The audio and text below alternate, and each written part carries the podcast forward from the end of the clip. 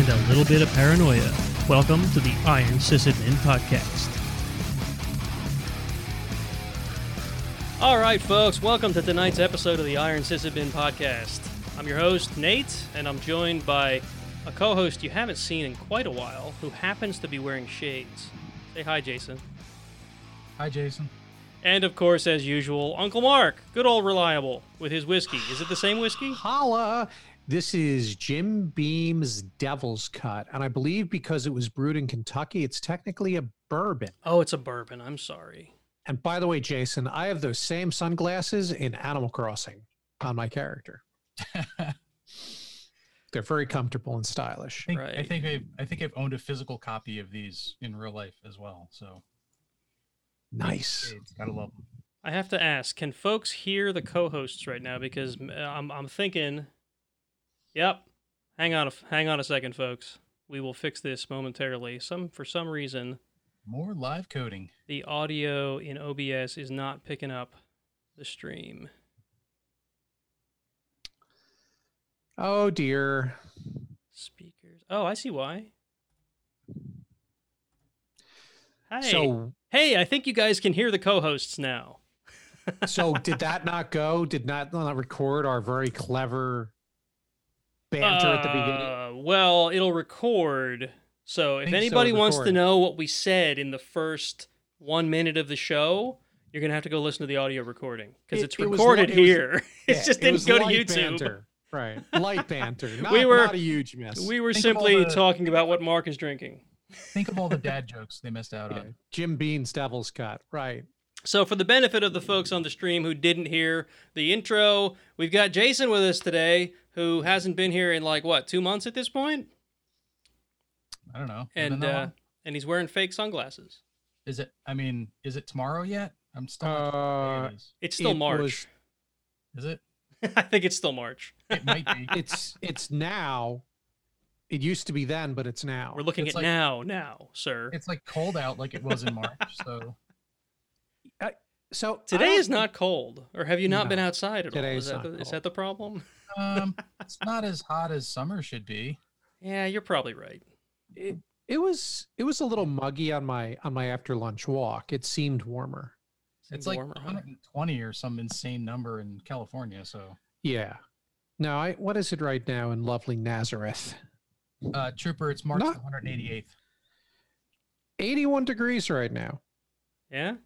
Yeah, 81 in Naz. But we're in the Lehigh Valley, so we're at the bottom of the valley, so all the junk in the air and crap leaks down here, I think, and probably So my watch says it's 74, and yeah. on the top of the mountain that I'm on, it's it's usually about five degrees lower than that. So even with that max reactor throwing off all the heat. Yep. Oh, Yeah. okay. Yeah. I bet. All right. So, um, Josh, I see your your comment about it being a little bit low. I just adjusted some volume, but it, it the levels look okay from here. So I, I don't want to I don't want to mess with them too much and then ruin the audio recording. So I hope it's good enough. Just turn your speakers up a little. Don't be a ruiner. All right, so tonight, um, I don't know if any of you saw because I was very vocal about this because I was very happy about the fact that it happened. But um, I passed my RHCE this past Monday, not yesterday, but the Monday before. And Wait, uh, you, you do computer stuff? I do computer stuff. Oh, totally- wow. Totally I do. I knew that. I totally do computer stuff. Um, so you don't know if you knew that. so anyway, there were a couple interesting things about this particular um, um, run through of the RHCE. One is that it's on the RHCE for RHEL 8, uh, which the whole curriculum is different now. It's not what you might be used to if you hold an existing RHCE from RHEL 6, 7, 5, 4, whatever. Um, and also, I did a remote exam, which is a thing that is brand new since COVID, right? And it's actually brand new as of like, I don't know, what, a month, two months ago? Uh, that it was available to the Uh, public? It hasn't been out that long. I think it was the beginning of the month. Could be. Could be. I know it was available. Well, I don't know if this is too much inside baseball, but it was available to Red Hat Associates in like a beta program before that. That could be what I'm thinking of. I think John Q got it at the beginning of the month. Yeah, that could be right. Beginning of September or August or or March. September. Well, Smarch 180th, I think, at this point. Because according to Josh, it's March 187 or Trooper, it's 187th. So yeah, about Smarch 180th. Okay. 180, 180 days into Smarch. Good. Good. Yeah. So, um, at any rate, I thought uh, people might find it useful to sort of hear not only about the new curriculum because there's only so much of that I can talk about. Uh, it's just sort of very generalized things because, like many exams of this level, I'm under an NDA that says I can't share with you what was actually on the exam. So, you know, take all this with a grain of salt. I can't tell you any details. Don't ask me to tell you details because I'll tell you what I just said that I can't. Uh, but I can talk about how the remote exam worked At least I'm pretty sure I can talk about that, and uh, what what you might expect if you're considering a remote exam from Red Hat. Uh, I probably should have got a list of which other exams are available. Mark, you don't happen to have that, or maybe can you look it up while I'm talking? Because there's there's a couple there's a couple exams that are available remote. You expect me to do work as a co-host? I mean, sometimes. Um, so, you you want a little sidebar, by the way, about that NDA thing? Sure. So, so this is something that people who aren't inside of Red Hat might not realize. I, I think it's if if you've looked into if you've ever taken a Red Hat exam as as a as a non Red Hatter, you you probably remember that you signed an agreement that you wouldn't talk about the contents, you know, what was actually in the exam with other people.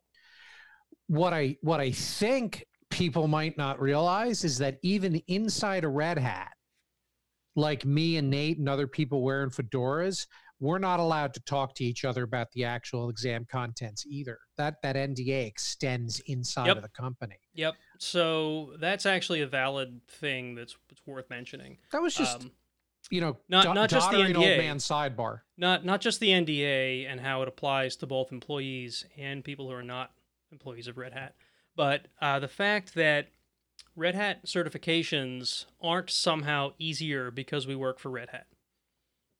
Some people might think that because we're Red Hat employees, we get like some softball exam just so we can get those letters at the end of our name because we're employees. That is not the case.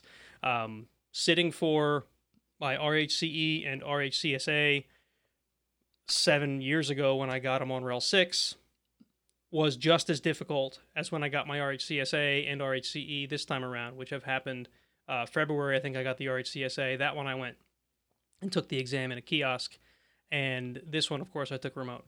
So um, we're in in the role that Mark and I are in. We're required to have an RHCE certification. That's like the bare minimum, and that's you know basically because we're technical people, right? Our support engineers have to have have to be Red Hat mm. certified mm. as well because they're technical people and they're supporting our products.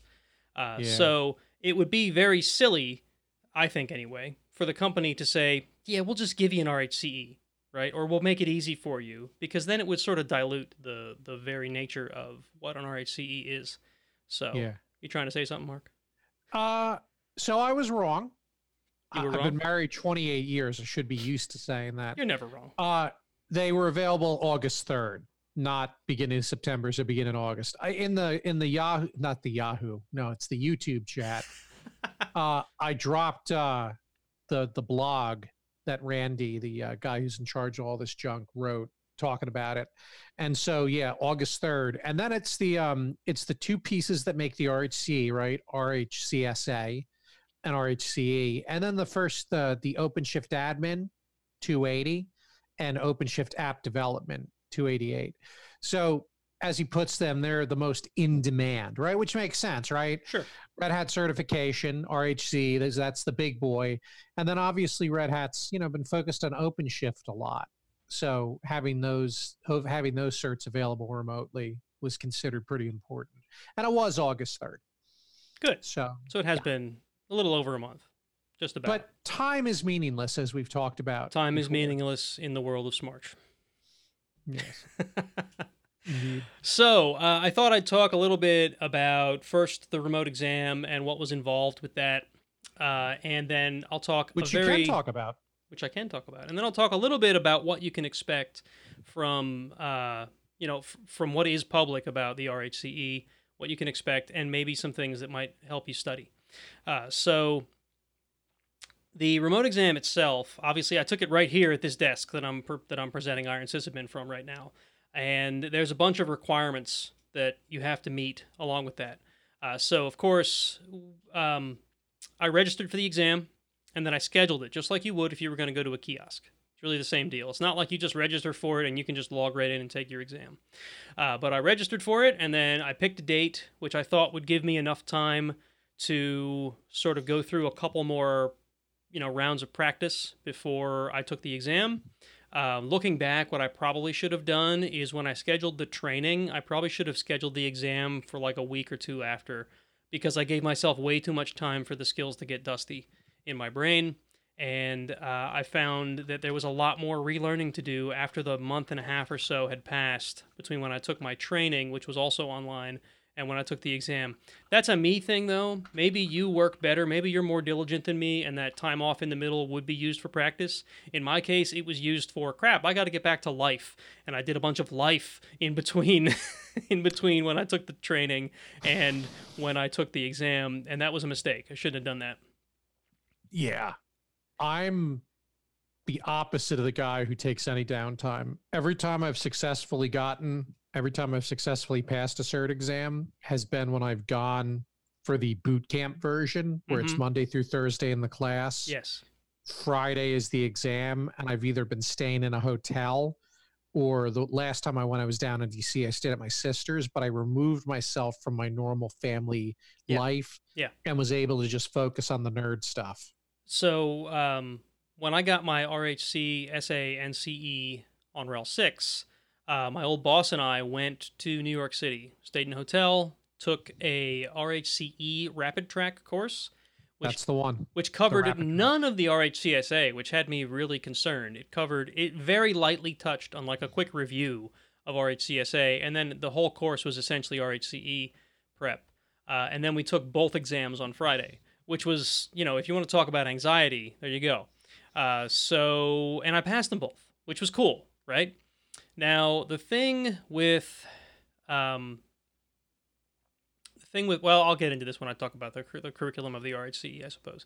But anyway, so I registered for the exam. I scheduled uh, when I wanted to take it, uh, which was, like I said, this past Monday. Not yesterday, but the Monday before. Because yesterday was a holiday. You can't take it on a holiday, I'm sure.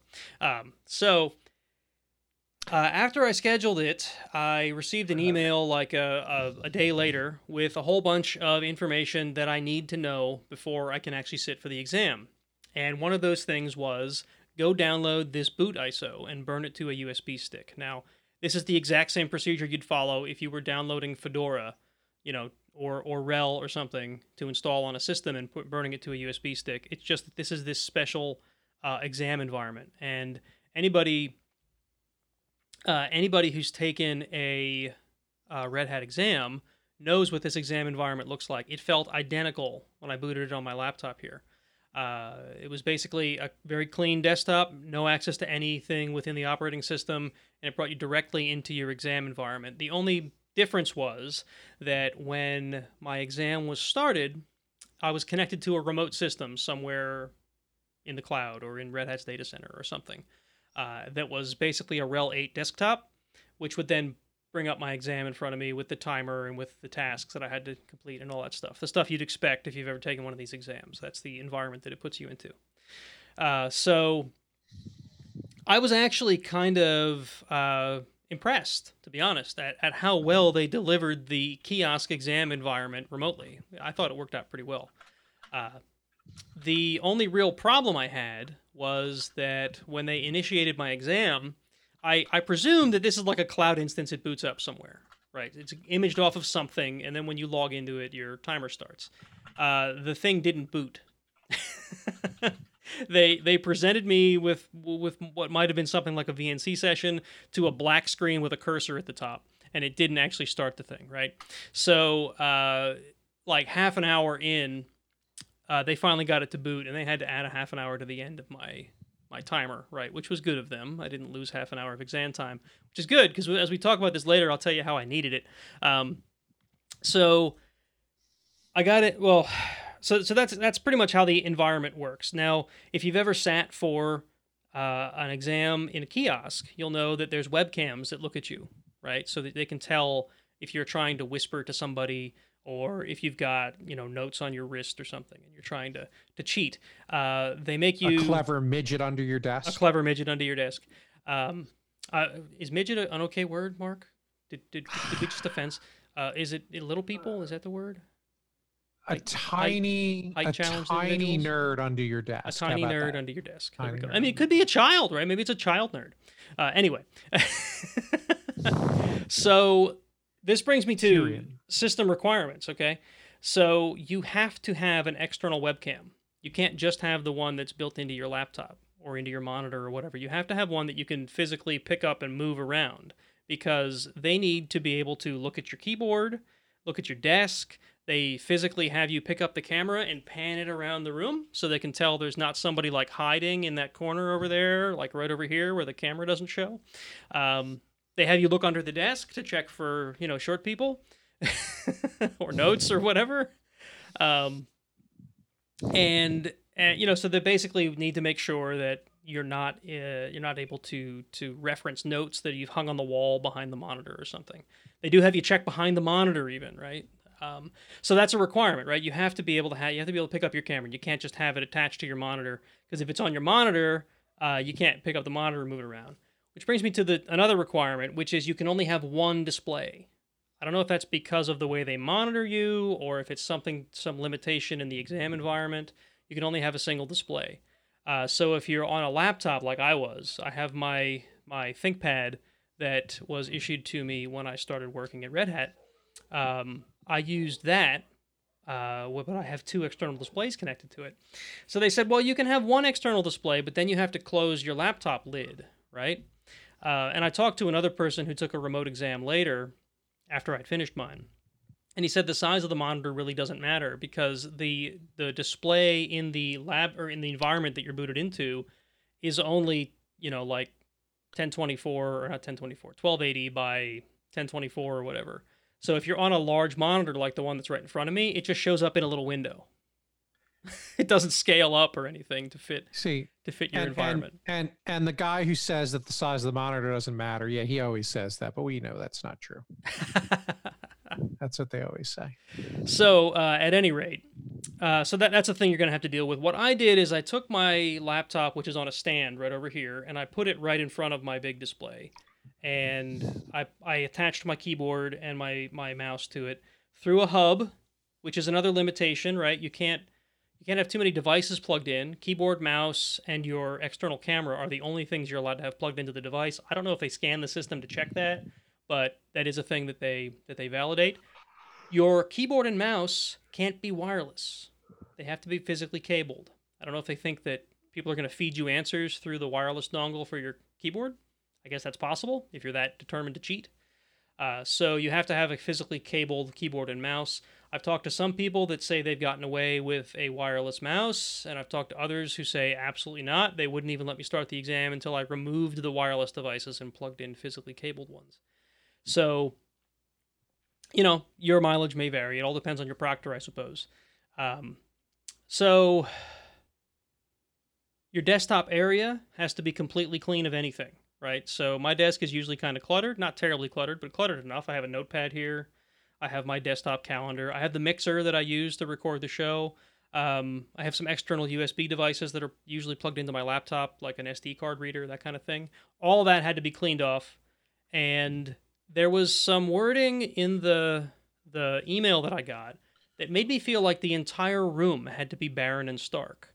And I talked to some other folks who had taken the exam before my day came, and they said no, they're not quite that much of a stickler.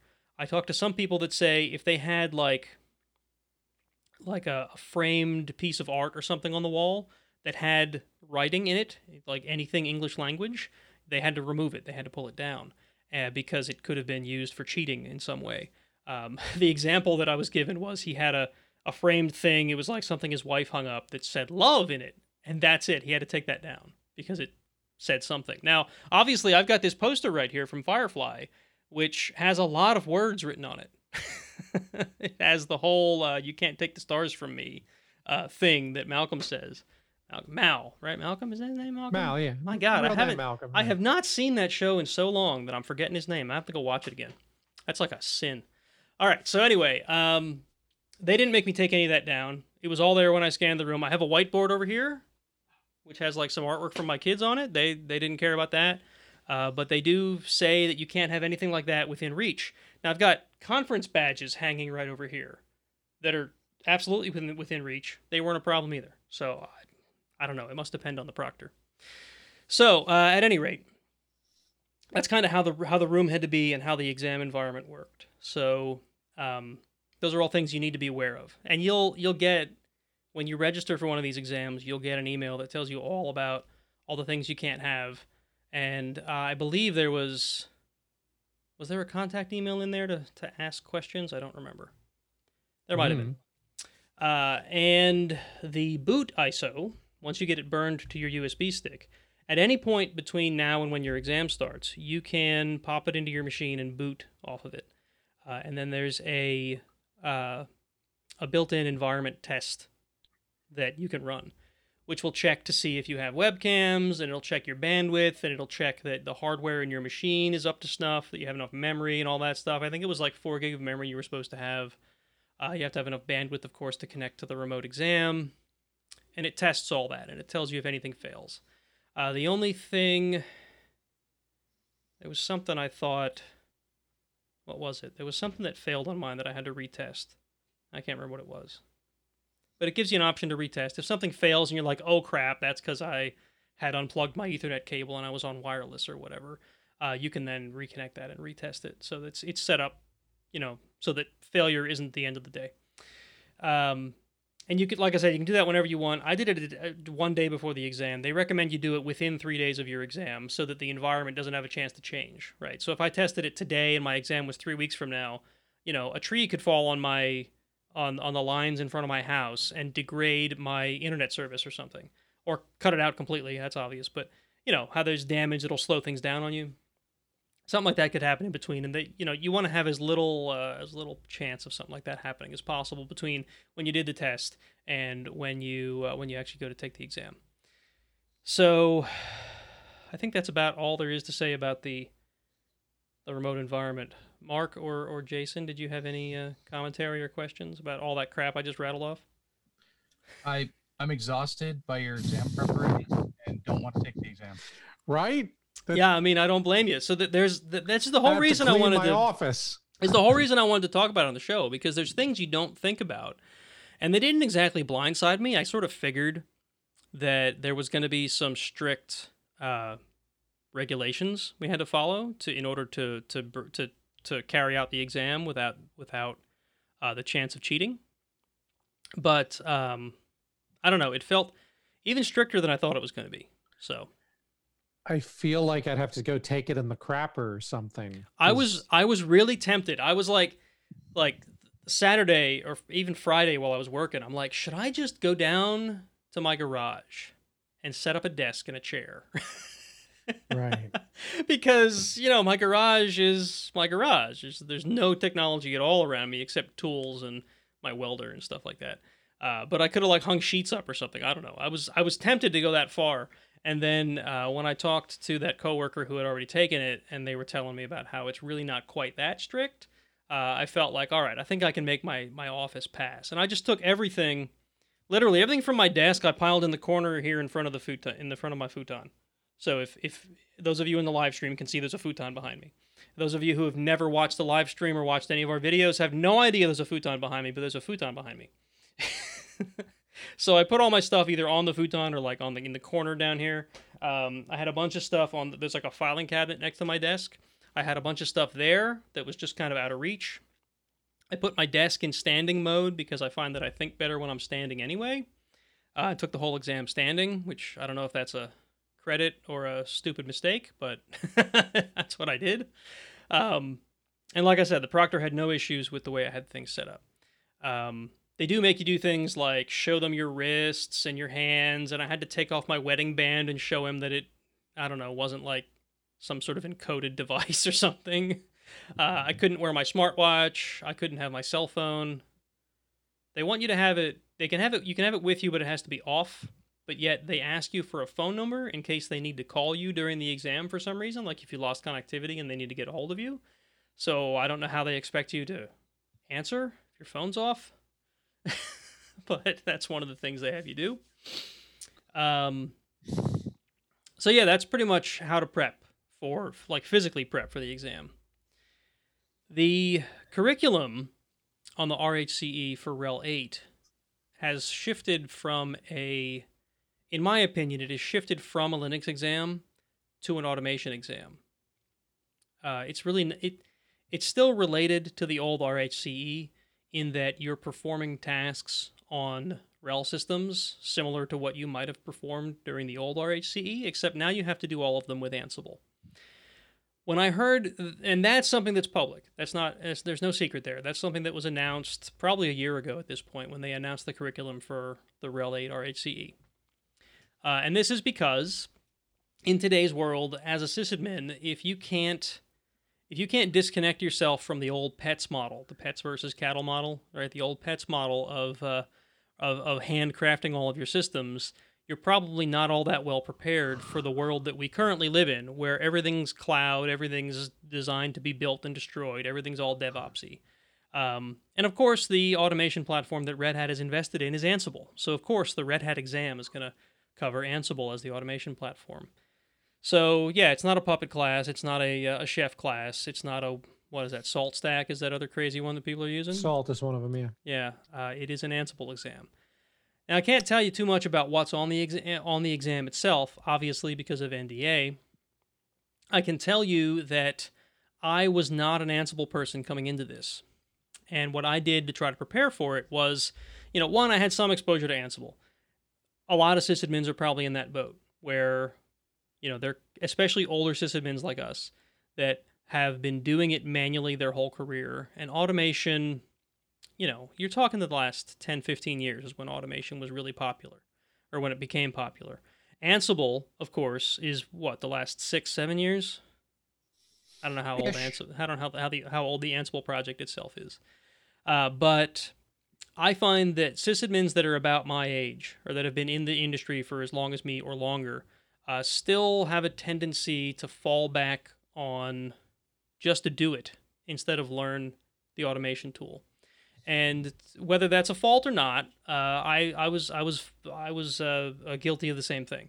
Where at my previous job, I had plenty of Puppet automation, I had some Ansible automation, but it, they always felt like just a nice to have. They weren't a requirement. They were a thing that was helpful, uh, but I didn't depend on them as much as maybe I should have. So coming into this, I was not a I was not an Ansible guy. I had some Ansible experience. I had tinkered with it. I knew it was the new the new cool thing. Uh, when I came to Red Hat, I figured I'm going to have to learn more Ansible anyway because now I'm working at Red Hat, and this is what you know we sort of suggest people. You, our whole software stack uh, is really getting more and more integrated with Ansible. So um, I took the RH 294. Um, instructor led online uh, uh, learning, which I thought was very well put together. It, it prepare, prepares you very well for the exam. So if you're if you're looking for training to take, that's a great place to start. Uh, if you're already familiar with Ansible and you just need to make sure you're going to cover all your bases, uh, the RH294 class would do the job. It'll even take you from a very small amount of knowledge in Ansible to being ready for the exam pretty quickly, if you ask me. Um, Yes, Mark. I see you're about to speak. Permission to micro rant? You can micro rant if you like. Not a, because, it's not even going to be a micro rant. Because I, I may rant on the same thing, but go ahead. So, my first RHC, and I'd actually love Jason's perspective on this because I don't know what certs he's ever gotten. But my first RHCE was RHEL 5 and I never took the RHEL 6, but then I got the RHEL 7 RHCE. And and there's no danger of me violating the NDA because I can talk about topics that are on the requirements list for the exam. That's published on Red Hat's site. And so for the RHC part, there was always things like network bonding and iSCSI and setting up various server type services and whatnot and doing encrypted NFS server based connections, stuff that was the, the, the, the way it was explained to me and the way the exam was laid out, RHCSA was about the client stuff and the CE part was the setting up the actual server part. We had a perfectly acceptable Ansible course that counted towards the five exams required for your Red Hat certified architect that people could take if they wanted to dive into Ansible. And what seems to have happened is that particular exam has been lifted and shifted, much like someone lazily migrated a VM into Amazon and turned in to the second half of the RHEL 8 RHCE. Yeah, but they probably lifted and shifted it with Ansible. Bite me. So, so to me, with that, and and it's unfortunately you can't give me a straight answer on this without violating the NDA, possibly, but it would seem impossible to me that you could have covered the depth of technical know-how necessary that that second part of the cert required by pivoting to what was essentially the old Ansible course because the friggin' requirements for the old Ansible course and RHCE or you know the the the RHEL 8 RHCE are almost the same thing. And if I have red hatters who are listening to this and were offended by me, hit me up on GChat or something and we can talk as friends. But yeah, I think it's a loss. So I I agree I with get, you. I get the business argument that Red Hat makes. I Yeah. get that that automation's important. it is. But I honestly think it it it's less demanding from a technical perspective because you're missing out on stuff that I would expect. Uh, if, if I have someone who's got the RHEL 7 RHCE versus the RHEL 8 RHCE, and I'm supposed to judge their skill set based on what cert they have, whether it's right or wrong, I'm going to assume the RHEL 7 guy or gal knows more in-depth technical service stuff. Now I have the benefit of knowing you, and I know your skill sets are broader than just Ansible at that level. Does that rant even make sense? I Yeah, so, so Sorry, so go ahead. I'm jumping in here. I'm jumping in here. Damn it. no, go ahead. You've been quiet. I've talked a lot. I'm gonna drink some more beer. So, so my my RHC was I, I did it twice on RHEL five because um These companies well, are stupid. I remember this my story. boss is a moron and went for RHEL five RHCE training a second time. Whatever. I passed it both times. It was it was uh it was I would say it's the one cert that I got that when I was done with it, I felt like I had accomplished something. It was hard, right? Yeah, Um it was fun. I mean it was it was Demanding. I've said the same I'm not- thing. Demand wouldn't say it demanding's a good word. I wouldn't say it was hard.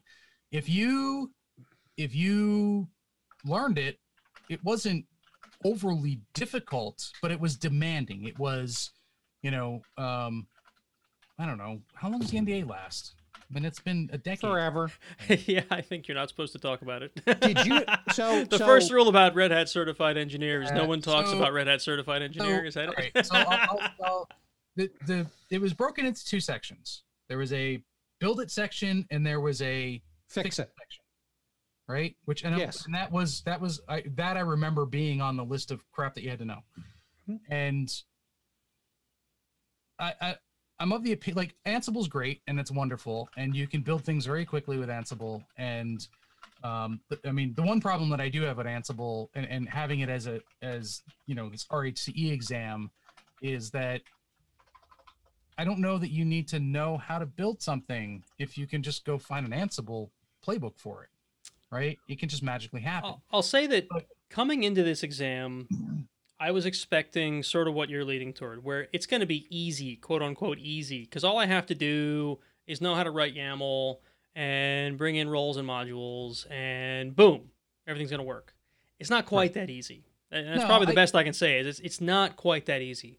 Uh, Having- the the level have- of stuff, the level of like tricky crap they throw at you in the RHCE, the old exam that you remember. Uh, imagine that, you know, translated to Ansible. It, it- it's So- not just write YAML and go.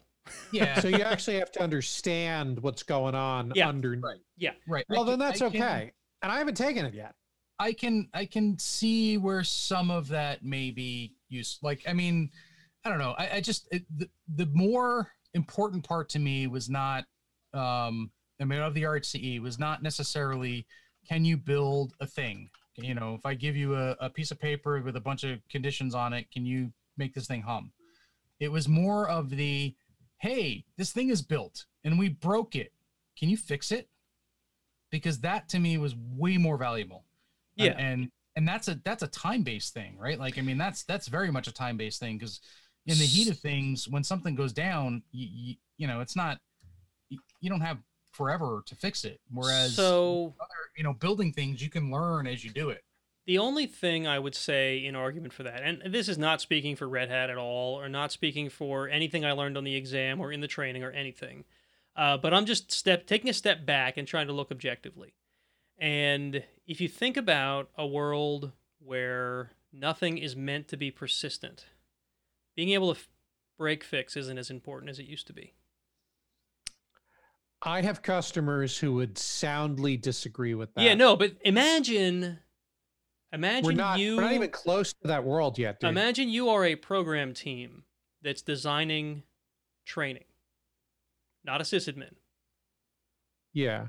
right? Doesn't that doesn't doesn't what I just say make a whole lot of sense? It it makes sense, but, but one thing that I've always admired about Red Hat is that for the most part, I'd like to believe that we understand what real people are actually doing. Yeah, yeah, And and despite all the speeches about cattle not pets, yeah. Oh yeah, I you look at, still I have look the at my accounts. Yeah. My accounts, and they're big companies that a lot of people would recognize. There's a lot of friggin' pets running around. Absolutely, absolutely. so Oh, I oh, Josh just did one. I want to be where the DevOps are. I want to be on the open shifting. There we go. There's a little. I, I I will disagree somewhat with that because yes, I, you know, while the ability to just nuke nuke it and press you know restart and have it build from scratch and redeploy it is wonderful. If you don't know how to fix it, Mhm. you don't know how the system works. Yeah, you don't no, know I'm- the underlying causes. Like I And- said, Hitting hitting restart every 10 seconds may keep that thing up and running with Yeah. a you know a two second outage, but it ain't gonna fix the underlying problem. Well, you don't- to fail every 10 seconds. you don't hit restart. You tell Ansible how to hit restart. right, but well, that's fine. I mean, but Docker has the same problem, right? So, I mean, Yeah. I talked to somebody, you know, when I when I first started out with Docker, and his big thing was like, I don't care if my my app crashes and burns at all. I have no, it doesn't matter to me. If it runs for 30 seconds and crashes and burns, it doesn't matter because because, Docker will start it it's back up. Docker's job to shoot that thing in the head and start a new copy of it, and it handles making sure that the traffic goes to the copy that's running. Yeah, And like, okay, I guess, but you're going to spend an awful lot of resources wasting time killing the process and restarting it on another machine. And you've got all that downtime, like all that processing power. Like, how about fix your damn code? that's yeah. I mean, I mean, yeah, right. that's Just valid. because Hard, I you, know, you can shoot in still. the head, shooting it in the head, but then spawning a defective copy over and over again is is not a great plan. You know. yeah, yeah. Well, I mean, it's not a great plan to old school sysadmins, but ten years from now, it may be the standard. That may be the way Yeah. applications are run. I think we're going there. I think that's where we're headed. I've been the guy who accidentally has a misconfigured application that OpenShift keeps trying to restart and it does it Oh yeah a couple hundred times and Yeah, then it's yeah. like blow me this isn't running you're backing off now right it's it goes. spectacular yeah so so yeah Yeah, no, I mean, I'm I'm not advocating that we should be writing bad code and and hoping our automation keeps it up and running. That's not a great. I don't think it's a great way to do things, but I do think that it could be part of where we're headed. So, what I will say, because I, I did say it in the YouTube chat. So, for the people listening, despite everything I ranted about, if Nate's right and you do need an understanding of what's going on in the operating system to do some of the work in the exam, then I I might absolutely be wrong. And I guess what I really should do is put my money where my mouth is and just take the damn thing myself because I need to re up my certification anyway. And and as a Red Hatter, we do have a pretty big advantage in that it doesn't cost us anything. Yeah, right. You can take that test a million times. Once upon a time, I'll have a job that makes me get shirts like this. Yeah, well, we're gonna keep trying to get you a job at Red Hat. Then the whole then then we can try to get uh, get Charles to join want too, and then Yeah, uh, then we can be an all Red Hat podcast. Maybe maybe jo- Joshua can join. Red- oh wait, he already is. Yeah, That's right, right. Now you guys remember Charles? He was that other guy that never shows up. I think my I think my entire purpose of of uh, uh, applying for jobs at Red Hat is to shake loose the jobs that have been sitting around for a couple months. So It could go, be like, oh crap, "Oh, somebody yeah." applied to that. wait, we want the other guy, and, and close it real quick. Yeah, I promise we're not doing for three months, but we've decided to go with somebody else. no. So, at any rate, I guess back on task for just a moment. Um, I will say that on our last show, Just a moment. on, on our last show, um, I said I was preparing for the RHCE exam, and that I found a uh, practice exam that was written by someone who's not a Red Hatter, but did eventually take the exam. I think is what he said in his uh, his description of his of his practice exam. That's going to be linked in the show notes. Um, I found it to be very accurate. Is the best I'm going to say. It was a good. It did a good job of preparing me for the exam. Now I don't know if he's breaking NDA by by making the damn thing, um, and I and I hope I don't get in trouble for sharing it. But it's out there on the internet, and if you search for it, you're going to find it anyway. So um, it was it's a good it's a good practice exam. I did find there was some stuff on the test which is not in that practice exam, and if it's uh, if this exam is run like like I believe most Red Hat exams are run. Uh, the the tasks you're asked to do are pulled from a pool of tasks. They're not always going to be the same. If you took the, the same exam three times in a row, you'd have three different sets of questions. I don't know anyone that's taken the same RHCE exam except Jason. So Jason, were they the same from the two the two times you took it? that was back on Uh, five though. It could have been like could have been different then. Yeah, it was a little bit different then. Um, the first half of it was basically the same thing. Um, there was not much that was different. The the fix it part was all is was random. Like they told you it was random. when- That's interesting. set Yeah, I forget what we've shared publicly, so I'm neither going to confirm nor deny everything Nate said because I still like working for Red Hat. Yeah, no, I haven't mean, given anything away. I'm just saying that, that the exam is, you know, I would. I don't think does. it's I don't I think would it's the same every time. I would expect this cha- the the questions to change. It's the only way to make a, an exam that that people can take, and that's Yeah. going to be something fair. Right? Well, Like, it's it's just another NDA level of like you can you can throw NDA at people all you want. You you're always going to mm-hmm. find someone who doesn't care about that NDA, and they're going to go ahead and make themselves a, a cheat sheet and, and sell it or something, right? Sure, they'll get in trouble. Maybe they'll they'll they'll nullify their certification, but maybe they don't care. So another another level of that is to make it so the exam is hard to clone by making it random. right. As a as a moderator on the Red Hat subreddit, I can tell you there are some people who do not care about the NDA.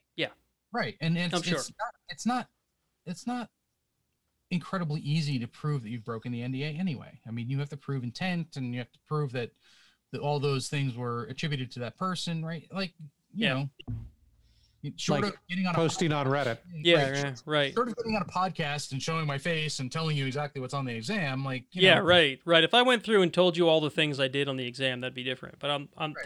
one. I don't know if I could recite them all again because it was such a. I guess that's actually a good a good segue into the next topic. So, um, it took me the full time limit to get through the exam. I've never had to exhaust the entire time limit on a Red Hat exam because of all the experience that I have when I took my RHCE and RHCSA on RHEL 6, I finished them probably each of them in about half the time I was allotted.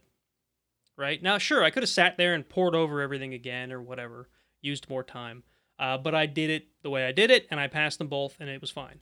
When I took my RHCSA back in February, I used, I forget what the time limit was, but I used less than the time limit to the point where the proctor, when I told him I thought I was done, said, Are you sure? right? Maybe they tell that to everybody. I don't know. But he basically said, You sure you don't want to check over everything again? And I probably should have because there was some stuff I missed that I swore I got right. Uh, and maybe I could have uh, gotten a better score. But again, I passed. With this one, it took me the full time limit. And I got, I'm almost ashamed to say this, I got a zero on two of the segments because I just completely blanked. Again, because of the amount of time between when I took the training and when I took the exam. Uh, and even the pretest, the test, the practice exam that I just said was so good, it did not cover these all that well. So they were two things, and they were based on. Well, yeah, this is part of the requirements. Ansible templating is a thing that I, I struggle with. Um, not, maybe not Mm. struggle with. I don't. I've. I don't. I've. I don't think I've ever used it outside of the training and the exam. Uh, and I just I completely blanked on how to use the stuff, and uh, I got some of it uh, in a different section, but on the section that really mattered related to that topic, I got a complete zero because I, I just could not remember it. And there was one other that I'm not going to talk about because I don't think I don't remember if it's in the requirements that are published. Um, but I got a zero on that one too because again, it was a relatively simple task, right? But I couldn't remember how to do it, and I was in like the last 15 minutes, and like a light bulb went off, or I found an example in the documentation, um, and I just didn't have time to execute on it. So even with that, two sections were zeros. I still passed, and um, that's because I did well enough on the rest of it. Uh, stuff that was, you know, stuff that I could remember how to do. So uh, the the exam is no joke. It's um, I went into it with a mix of feelings. One that I was underprepared because I didn't know Ansible all that well, and the other, how hard can this be? It's all just an automation exam, right? And the two of those came together in this sort of medium place, and I had underestimated. It was harder than I thought it was going to be. So uh, don't you know take it seriously. Don't don't think you're going to cruise through this because it's just an automation exam. It's harder than you think it's going to be, especially if you don't have uh, a strong Ansible background, which, like I said, I I don't. The training, the training prepared me so if you, if you don't have a strong Ansible background, take the training or take some training. It doesn't have to be Red Hat training, although I think the Red Hat training leads perfectly into it because the Red Hat training knows what's on the exam, right? I would think. but the Red Hat training pr- would have prepared me very well if I had taken it, if I'd taken the exam closer to when the, the training was. So uh, take that into consideration. Unless you're going to be diligent and, and do a lot of practice in between, make sure you take your exam close to when you take your training, if you take the training. That's super important advice. That that the don't don't let there be a time gap. I think. Yeah. That's there was good. there was almost two months. I think. I think I took the training in, in June ish or July. Was it mid July? And I didn't take the exam till the end of August. So. Lots of time. And let's see, is there anything else to talk about on this subject? Oh, the thing that I really think, you know, we talk quite a bit about whether it's still an RHCE exam because it's now Ansible. Um, if and, and I'm sure smarter people than me have gone through and decided why the curriculum is the way it is. But what I would love to see, so you know, if someone from Red Hat Training is listening, what I would love to see is so we still have the RHCSA, which, as far as I can tell, was largely unchanged. Right? It's just updated for RHEL 8. And now we have the RHCE, which is completely obliterated and different than it used to be. I think what would have made more sense. Uh, so there were some pretty basic things that you can do with Ansible that were covered in the RHCE exam. And there were some pretty advanced things you can do with Ansible that are covered in the RHCE exam. What I'd love to see is a blending of the current RHCE and the old RHCE and RHCSA training, right? I think the RHCSA should incorporate some simpler Ansible tasks and some of the old school tasks that you do now. And the RHCE should incorporate some of the more advanced Ansible tasks and some of the more advanced system administration tasks that we had on the old RHCE. I think that would be a great happy medium. And I don't know what you two think about that idea, but I think personally, I would have a lot more and maybe I'm just saying this because I think I would I would have done better on the old RHCE curriculum than I did on the Ansible curriculum. but I think that would be a better place to land than where we've landed with the current RHCE. I think that would help ease into it like an old man eases into a bathtub. That was about the cleanest way I thought that was going to go. with the easing in. and Josh, I see you in the chat. Yes, it is still a challenging exam. I was not trying to say that it was not a challenging exam. I'm saying that the old exam covered a lot of really important things that sysadmin should know that the new RHCE does not cover.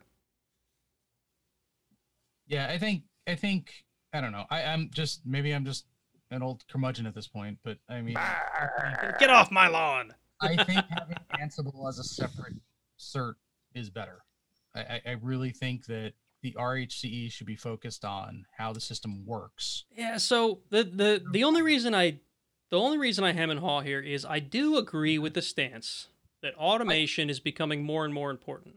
I do as well. So I think automation I should be think- part of the RHC SA and CE curriculum. I think that in order to have a CE Right. curri- CE cert, you should have some automation under your belt, but it shouldn't be the whole focus. There should, Right. should be a piece to- of it.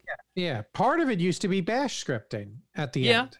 Yeah, there was some bash scripting stuff, which is kind of like automation from before the time when we Yeah, had Ansible. my my RHCE had bash scripting whether they wanted it or not because it made Yeah, it right. right? So like, you know, I, I think I, I don't think having I, I think the option should be there and and there should definitely be a topic of Ansible in in the RHC. I don't think it should be solely focused on Ansible because, you know, hey, Red Hat, you're losing money by not having an Ansible cert now. But, you know, then there's there's people that don't want 100 certs and they won't continue down that road anyway. So, I mean, call the marketing thing. you you could say that I'm biased because of where I work, but I do not think that Red Hat certifications in any way are a money making thing. Yes, they probably make money. I don't think they're designed with the idea that they that we can make money off of certification. Red Hat, I will say, I, I don't think is a money making scheme. Other companies, let's go, um, definitely their ridiculous certificates. You know, hey, let's take this cert and break it into 10 individual certs. Like, come on, like, get real. But, um, you know, and there's definitely certs that are out there that are 100% about making money. I mean, ISC squared is a perfect example of this the cert is garbage, but you know, yet it costs thousands of dollars to get it and and thousands of dollars a year to keep it. Ew. Ew. And yeah, I'll call them out because I think they're scumbags. Um, Red Hat cert is decent. I, I I was proud of getting my RHCE, and I would love to do it again. I don't want to pay for it, but I would love to do it again. Um, I just I I'm I don't know. I, it just it rubs me wrong to say that you know the whole focus should be Ansible now. I, I think I think they're missing out on you know like I RHCSA doesn't focus on automation at all, right? That's just client stuff. All I've right, never had CSA. It's all like It's a lot of fundamental Linux SA yeah. I mean, it's it's system admin stuff. It's not The just require- client. yeah, the yeah. requirements are out there on the web, legit, and no, there's no automation in there. from Yeah, well, I recall. mean, I Yeah, it's, put- it's like the basics, like the stuff you need to know to set up a server, like how Like do how I to- make how to- users and you know, like that kind how of do stuff. I mount a share? set up groups and permissions, permissions, and yeah. I yeah. put this I put this in the chat. Back in my day, there was no RHCSA. You got the RHCE and you liked it. Well, wasn't it RHCT or something?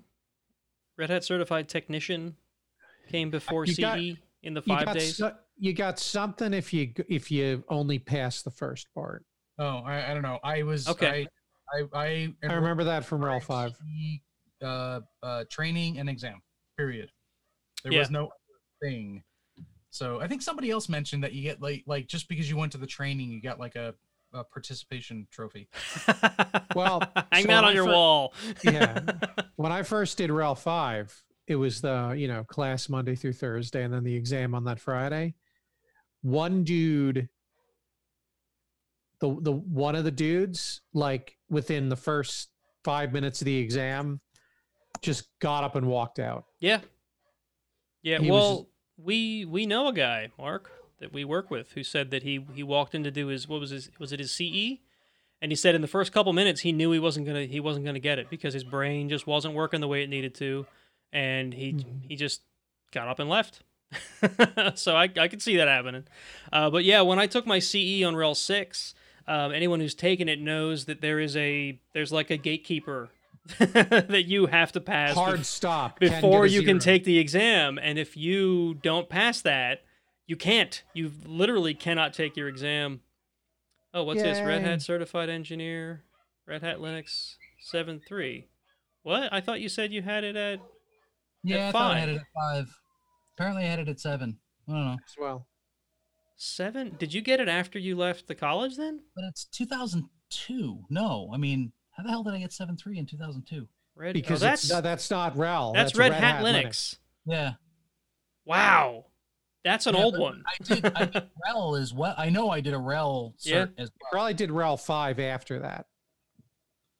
Maybe that's what it was. Because the, I remember the, I distinctly remember getting a copy of Red Hat Enterprise Linux to install on, like, you got the box with the discs Yeah. and everything in it. Um, I thought you were five, I RHEL thought you five was on yeah. RHEL five was on a physical box. You had Yeah. a you had a you had a 386, I think, or a 486 yeah, tower. I, I thought Yeah, you you had to certified on RHEL. I thought you certified on RHEL 4, Jason. no, I never, I've never, I've never really used RHEL 4. RHEL 5 was, Enterprise 5 was the first one I really used. I thought we had 4 There were at that four- ISP we were working at. I thought you were managing RHEL 4 boxes. no. No, they were five. No, that was that was that was this. That was seven three. Mm. No. Yes. Huh. Yes. Well, And maybe. Then, and then and then uh Enterprise Linux five ish. I mean, I, I swear I went to training for five, but yeah, that was my in 2002. That was my my certificate. You know, I still have it framed and it's pretty and and you know whatever. But And that would have been right I've got because when mine I f- framed here somewhere. I think it's down there. when I first went to the Linux group at Merck, it was 2004, and we were using SLES, and then we pivoted to RHEL 4 after a couple of years of SLES. oh, Celeste, I'm sorry. Well, they had been using Red Hat, but then no, what I don't even remember was what it must have been Novell at that point. They came in and it was cheaper. Novell was on SLES, yes. It was cheaper because they only allowed you to have one kernel installed at a time. Yep.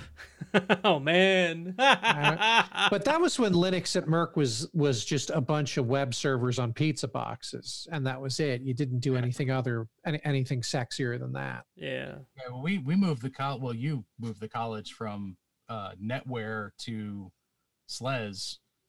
No, And that then- was that wasn't really me. I mean, I was there for it, but that was all Rob.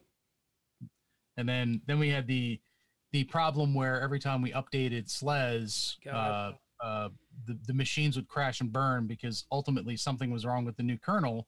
Oh And, no! you know, Of course, like any Linux box, you just fall back to the old kernel. Oh crap! It deleted it. Yeah. Like default upgrade. Yeah, I don't know. I don't know if that was kernel, delete old kernel. Yeah. Like no more net. It was just like, here's your new kernel. We're gonna remove the old one for you. You got to keep the system clean, right? Can't we just keep the old guy around for one reboot? Maybe Yeah, no. I, I actually, I actually had to write. I remember this. I, I, I wrote up a quick, a, a dirty bash script that would back up the kernel to a safe place, and then you could do your upgrade, and then you run it again. It would put it back into Grub, and it would put it back into where it had to be in case you had to boot from the damn thing. was it Grub or Lilo? It was Grub. This was Grub. It was Grub two. In fact, they were on Grub two before RHEL was. RHEL was still on Grub. Okay. In in that day, that that was that was RHEL five. I think was five still Yeah, on Grub. Red Hat Linux. I, I want to say we were using Grub as well. Yeah, I think Grub two came with RHEL. s- I mean, no, it was it RHEL was- six. So RHEL seven had Grub Yeah, two. it was it was Lilo for the installer, but it Yeah. was still Grub when you- yeah. Yeah, Because when Lilo didn't like things, it would often stop at le. Le. that was how you knew that it only half And the- loaded. It never got the Because low the second out. half of it was in like the next stage or something. Yeah, I remember that. That was like by design. It was like that on purpose. It's only got le in the upper left hand corner. It's le. Oh, your state one is failing. Oh, okay. I got to my le prompt. Where's the low? so anyway, um, that those are my thoughts on RHC. I I I mean I I still. I'll I'll say that this exam I, I have the same stance that you do, Jason, where I found my RHCE E exam on RHEL six and my RHCSA exam on RHEL six and on RHEL eight um, to be enjoyable. They were actually fun. They were a challenge. You you got to like really test your skills. I found the RHCE on RHEL 8 to just be stressful. And I think that's it's just because I didn't know Ansible as well uh, as I know Linux, right? So I'm not saying that it's not a good exam. I'm not saying that it's not challenging. I'm saying it, it I didn't enjoy it like I did the old exam. And again, that's a me thing, you know, that's just me. Your job know. depends on it and everything. I mean, there's no stress there. Yeah, right, right. Yeah, I guess I guess you're right. The last time I took it there was no like there was no like this is a requirement of your job. This is a thing for for betterment. I didn't think that I was going to get canned if I didn't pass the RHC exam at this time, but uh No. um, so there, there really wasn't a lot of stress there anyway, from from that perspective. But it was, uh, I don't know. I just the whole thing was a lot more anxious than I remember the RHCE and RHCSA being.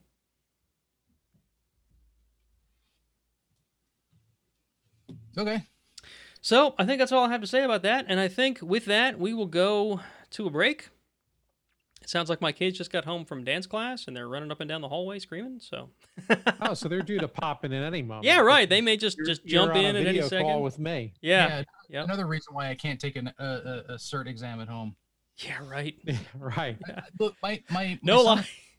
my son is in college and has to deal with this crap and has had to deal with this crap over the summer and has to deal with it now. And you know, he is more stressed out about getting a zero on his exam because he turned his head because somebody came to his door than he is about passing the test. Yeah.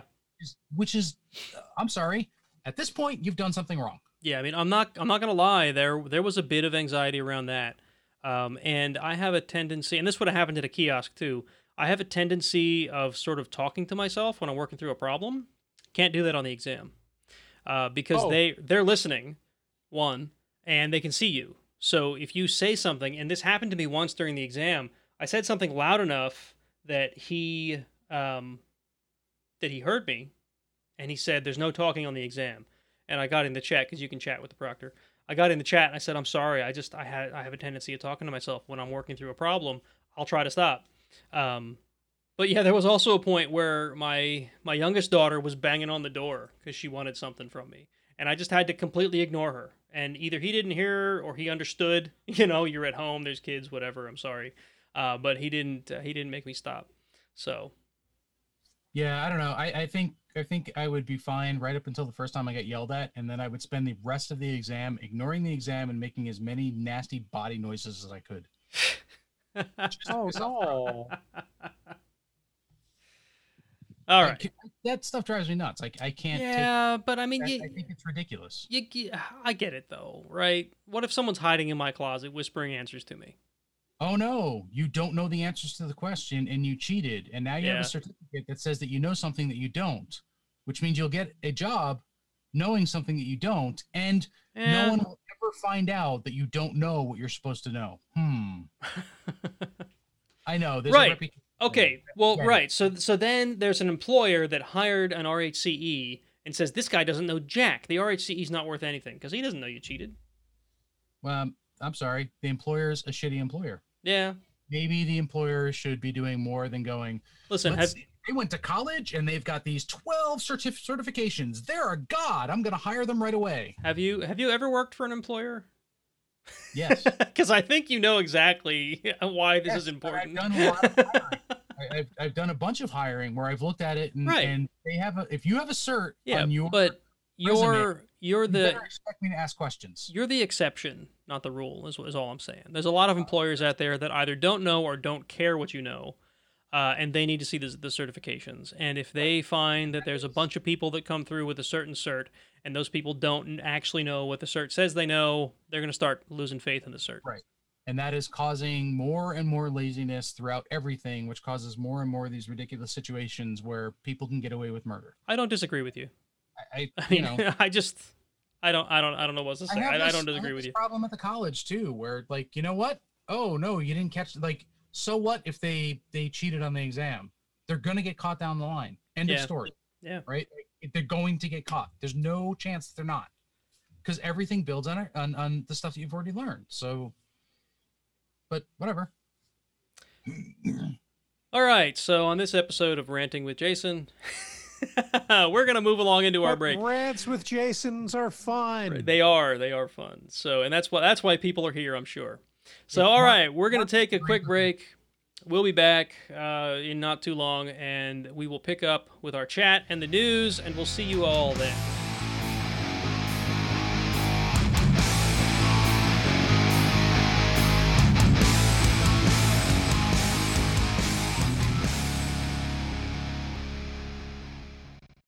Let's talk about Rust. September 15th at the Live at Manning Conference. In one rustful day, go from ways to learn it and where and how to use it, from game development to aerospace and beyond, right from the pincers of expert Rustaceans. Check the show notes of this show to find out more.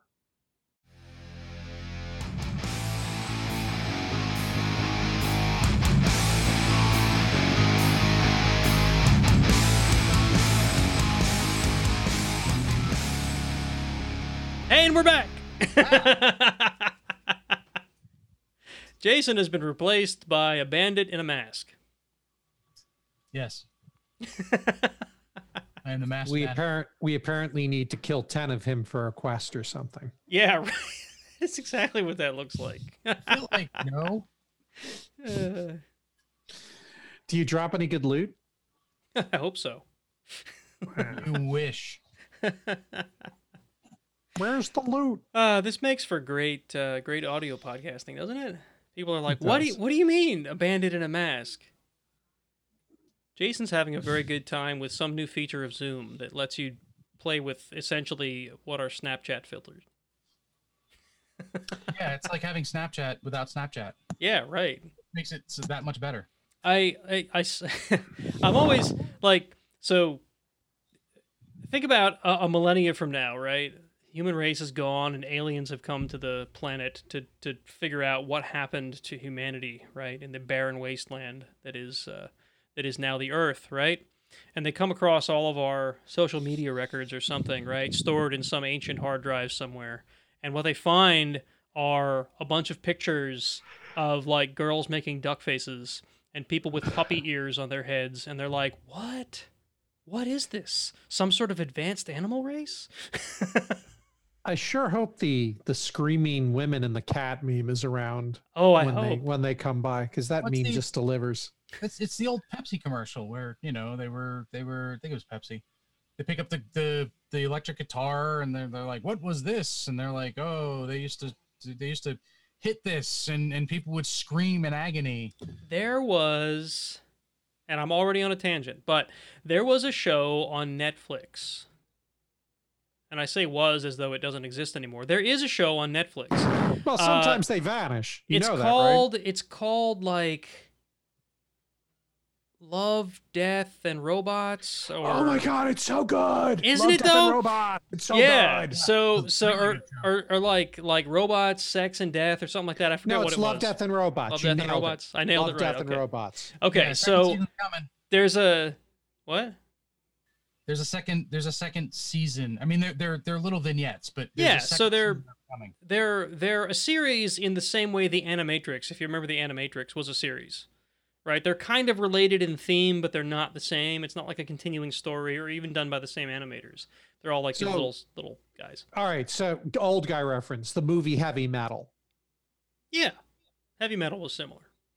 Yeah. Uh, so anyway, the whole the thing that made it pop into my head was the episode where there's those three robots walking around an, an extinct society, right? Where there's like Yes. skeletons everywhere, people dead because something, some event had happened, and all that survived were the robots that were that were uh, serving humanity, right? And now they are the civilization, and they're like on a tour through some abandoned city, right? And they're like making all these weird guesses about all of the different technologies that they're finding laying around. Um, None of the guesses which are correct. None of them were correct, and one of the ro- one of the robots was descended from an Xbox. it's hilarious. and they find an Xbox, and they're like, "This is your ancestor." Yeah. and uh, what was it? A cat. They found a cat, Yeah. and they completely they're like they're like terrified of the thing, like it's this wild beast. And then they're going on about this story about how the cats caused the death of society, or no, that cats would explode if you didn't pet them, or something like that.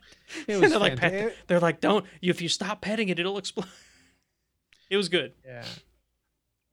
A good. I'm not even sure if I mm-hmm. finished all of them. I watched. Did I watch all of them? They were good. I, I might have were good. binged it. I'm I seriously might have binged the whole thing in one weekend. Yeah, and they're Possibly a day. they're short episodes too, but there's a bunch short. of them. There's a bunch Yeah. It's it's yeah. good. So uh, yeah, we'll have to look that up and add it to the show notes for anyone that hasn't seen it. Love, Death, and Robots on Netflix. Good stuff. I don't know if can you link Netflix in a. I don't think you can direct link Mm, uh, Netflix. You know what? If you're listening to the podcast and you don't know how to type love, death, and robots into your search engine of choice, you don't get to watch it. Yeah, And right. That's all there is to it. It's on Netflix. It's it's on Netflix. If you can't search So- Netflix for this show, then Open up the deserve it. Netflix and look for the keyword love and avoid all the sappy romantic comedies. You could maybe search for Death and Robots. You could. You wouldn't find any sappy uh, romance comedies. The Comedies You'd be surprised. for Death and Robots. Mm, you might be surprised. uh, hey, I just realized what I forgot to do before the show started. What's that? collect our patrons. I don't Hmm. have a list of patrons in in our announcements tonight. I'm sorry, folks. I can't read off the list because I don't most have it in front of me. I suppose I could get it now, but that's just a complete waste of time. It'll be in the credits as long as they work. so you Hear can watch the credits. Patrons, you're You a waste watch. of time now. I don't think that's what Nate meant, though. It uh, it will be included in the show notes. I'll get them before I post the show to Libsyn. So the show notes will include all of the patrons, uh, regardless of the fact that I forgot to include your names in the uh, in the show tonight. Uh, we appreciate you all. Um, I think our latest payment from Patreon was something in the 80s. So uh, good one stuff. of my five, yeah, one of my favorite decades, the One of- '80s. yeah, well, it was the, the decade I was born in, so that's a good, good, uh, good start. Oh, great! I got out of high school in '85. Damn it, whippersnapper. I mean, I was born in the very early 80s. like, you don't get much earlier in the 80s than when I was born. okay, I'll But, give you uh, All right. So, I don't, I, I, have, I have no part of the 70s, though. I'm sorry. Well, as someone who lived through the '70s and sort of knew what was going on, you you, you were born at a good time. Born at a better time. I just put it that way. The Yeah. 80s- the the 80s were were, the seventies were like some giant hangover from the sixties in a lot of ways. oh, oh. So, at any rate, there's like 15 or 16 patrons, and we appreciate each and every one of you. And I will be damn certain to put your names in the show notes before it goes before it gets published. So, thank you for uh, for anything that you're giving. do our loyal patrons know what their loyal giving has led to? Uh, not yet, but I will definitely man- mention that after I mention that if you want to give to the show in a way that isn't just money leaving your bank account every month, uh, you can do so by buying Iron Sysadmin merch on Teespring. There's a Teespring shop set up, still there. The link is in the show notes. Teespring.com slash stores slash Iron Sysadmin, or I think I've got a link to it in the menu on IronSysadmin.com. You can get t-shirts and mugs and phone cases for God knows what model of phone. Um, should I put face masks on there? Maybe. And and I know how you're using the teenage girl version by calling it merch Merch. Yeah, well, you know, that's what you do. Merch. because you are hip. Talk about the merch. So, um, I, I guess I for the uh, for the Jeep site that I run, I made these cool face masks with my logo on them. Aren't they cool? I could do this for Iron Sysadmin if anyone's interested in one. Except it would be black instead of white. I don't know if anyone's interested. They're like That they're like a the humongous face mask. What's that? It looks like a humongous face mask. It's one of those that it's it's a neck gaiter. It's not really a. Oh, you mean the ones that they tell you not to Oh, wear okay. anymore? Yeah. Oh, is that what they're saying now? Yeah, neck gaiters apparently kill grandma now. They don't help grandma, they kill her. It's hard to keep up, right? It is hard to keep up. Wait, I can't remember if it's good or bad that Grandma died. Uh, that okay? grandma, most of the time you want to keep grandma alive, but sometimes she's a real alive? bitch. So, yeah, it really depends. You know, I can't. Uh, it depends on which side of Twitter I'm on. yeah. Sometimes sacrificing grandma is okay as long as it's for the greater good. It varies. So anyway, these are the face masks that I have, and I'll probably keep wearing them. I'm sorry, folks, if that makes me an asshole. But Eh, no, it, it doesn't because it might change again. Pivots So- rapidly away from this conversation. so honestly, the the reason I I had I I always had face masks like that because I'd use them for things like when I'm out in the jeep and it's dusty, I put it over my face to help cut down on some of the dust. Sure. It's not nearly as good as wearing an actual respirator, of course, but it's better than nothing.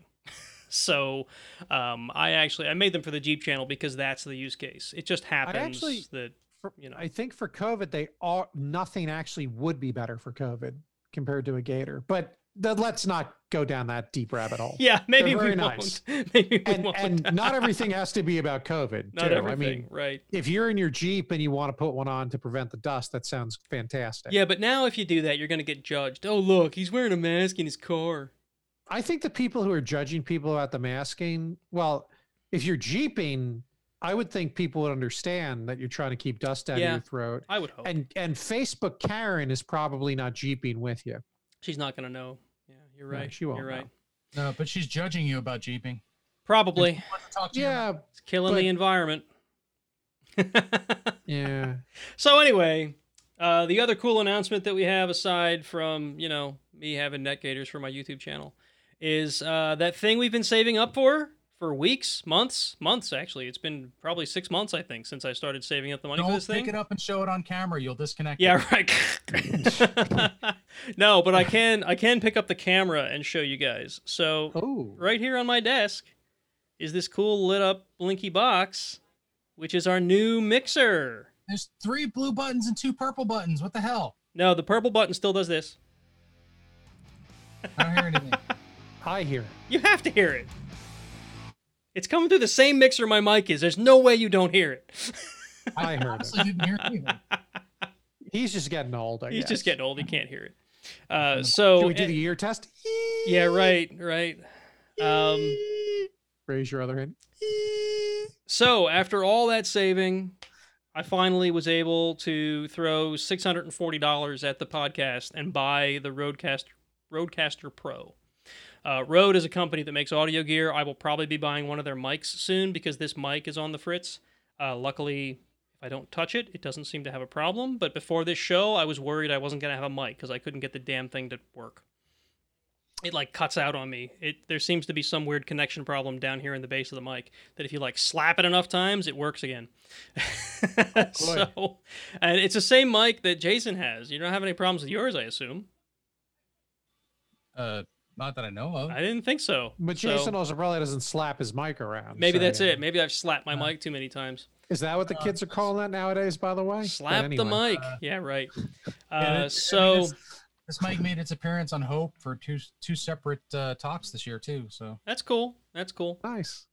So yeah, at any rate, um, I'll probably get Rode makes a makes a mic that uh, this mixer actually has a preset for, which will make it sound awesome supposedly, and it's about the same price as any other mic. So I'm probably gonna get one of them.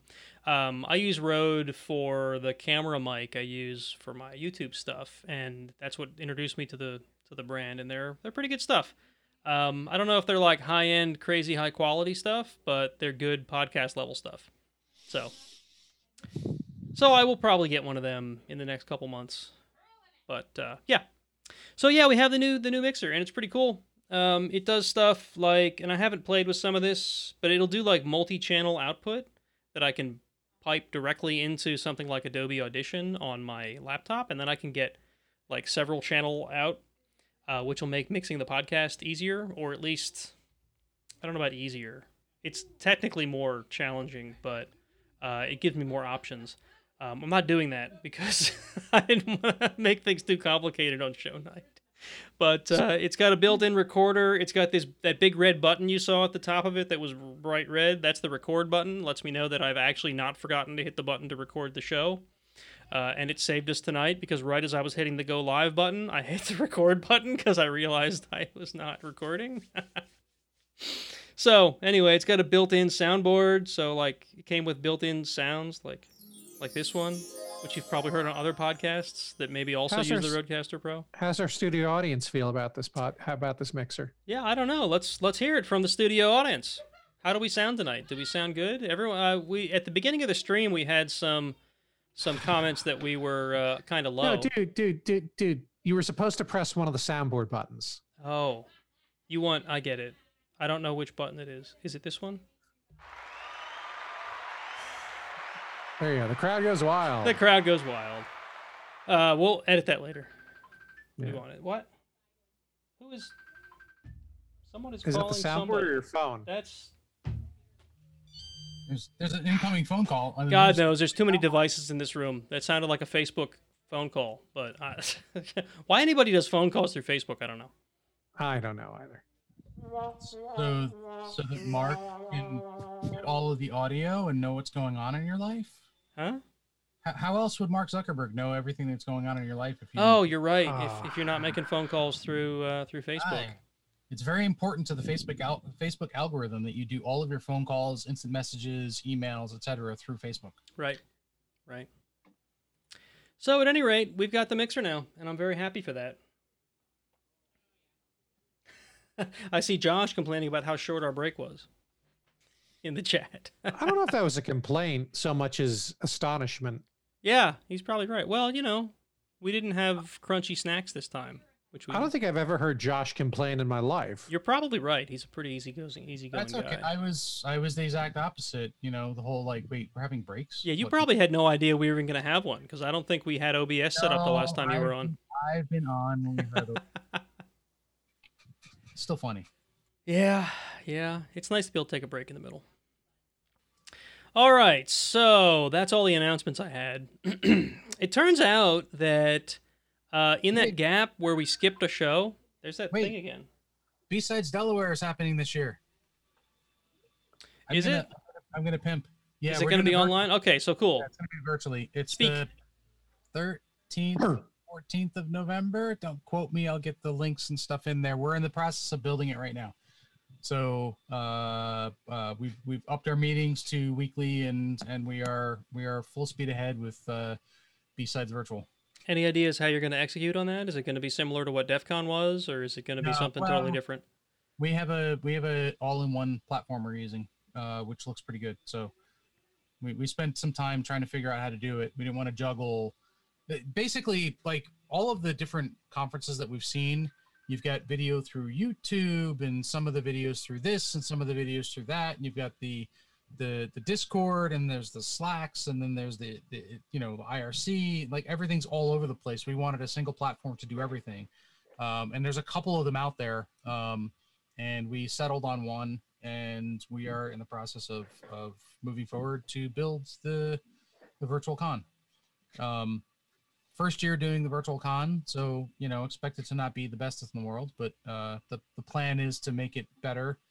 And if it works out the way we want it to, um, this will end up being a partner, if you will, for future conferences. Uh, so we can do the in-person conference um, and still have all the virtual stuff going at the same time uh, and do the streaming and everything else. So you know, we're trying to we're trying to we're sort of trying to build for the future, if you will. So we do virtual this year because kind of have to, but in future years we do a physical conference with a virtual component. That's kind of cool.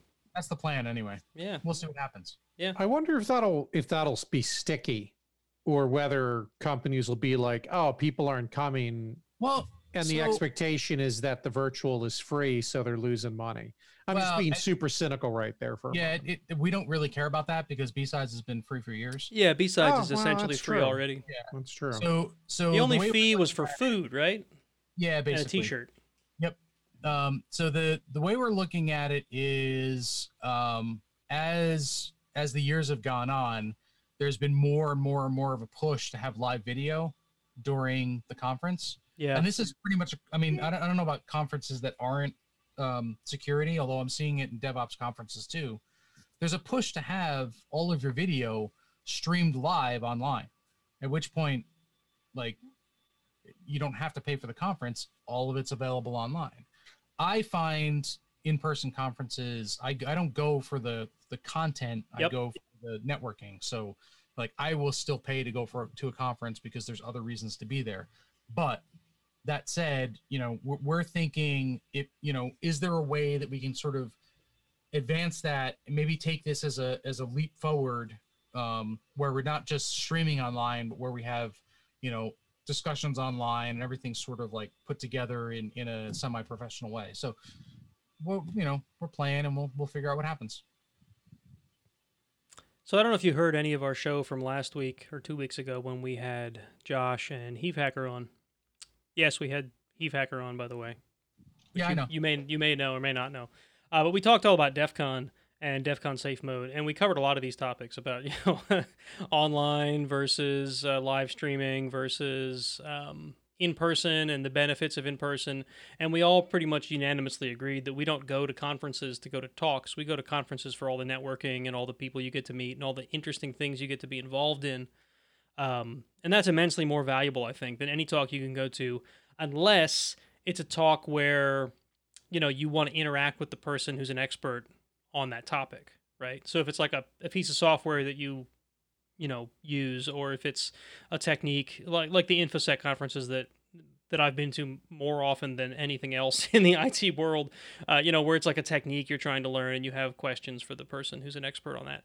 Um, yeah, so I think all that to say, That's- yeah, I agree with what you were just saying. that's part of that's part of what we're trying to put together is is each uh, each talk has its own chat channel or chat stream or whatever the hell you want to call it.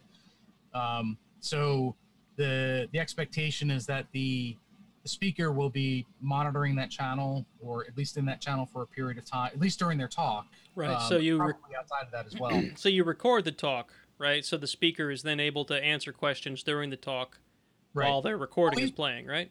we're hoping the speakers will do their talks live, but yes, the talks are recorded and Oh. playable moving forward. So if you if you show up to the talk a half hour late, you can press a button and, and join the talk at the beginning Right. um, and still get in on the chat. So, A platform like that has to cost something. Are Yep. you? I, well, that's right. I guess you always had costs. Now they're just yeah, going to be different yeah, costs. There's always there's always Yeah. costs. We depend on sponsorship to, to take care of those so costs. sponsorship will take care of the costs. okay, that makes and, sense. you know, moving forward, you know, hopefully this sticks and this will be another level of sponsorship that we we push for every year. Right. That's cool. All right, awesome. Well, I'm glad to hear it's not just canceled and that you're trying to do something to make it happen. Hopefully, next year we'll be back to something that's more in person, but who knows? I guess we'll find out um, as time goes on. So, I, I personally, I mean, you know me, I don't love travel. I really miss conferences. Like, that is the thing that I miss. Yeah, yeah. I I mean, I, seeing people in person. I mean, hell, just the just the travel to uh, the DEF CON group once a month. yes. I- I'm Yes. that. So we were just talking about that. I mean, you, I don't know if you've come to any of our our uh, virtual events no, since I we started doing them. events. But, I mean, I mean, it's funny. I'm throwing one, but I, I can't stand virtual events. I think they're. Yeah, I've never been to one that's decent. Like, Yeah. They all kind of suck. I mean, our virtual events are basically just let's get together and hang out and chat Yeah, a bit. everybody's on Zoom and you chat. Yeah. Yeah. So Yeah, I- I'm. I mine. Is, I'm just usually busy doing other crap at that time. But Um, like the virtual events that that I've seen out there, um, and I mean this was this was a sort of a stumbling block when we started talking about this at B sides was like to a T. Everybody was like, these are horrible. Like this hasn't. We haven't seen any innovation in online events in over a decade. Yeah. Yeah. Right. Like I well, remember don't seeing. don't get Mark here started about how Summit went this year, and probably will go next year. You have virtual I- avatars that you could walk around with and interact with the people with. No. Mm. Oh, see, that was that was like It was the state- world's shittiest chat interface. That was state of the art, like well over ten years ago, probably fifteen years ago. I was mean, in- Su- Summit on a Minecraft server would have actually been awesome. It would have been didn't better go than- and- than what it- we it- got. yeah, I mean the the the the actual it it there were like presentations and breakout sessions and stuff that that people could watch, uh, and there was really bad chat. Like I wrote a better chat app in Java in the 90s and I'm a lousy programmer.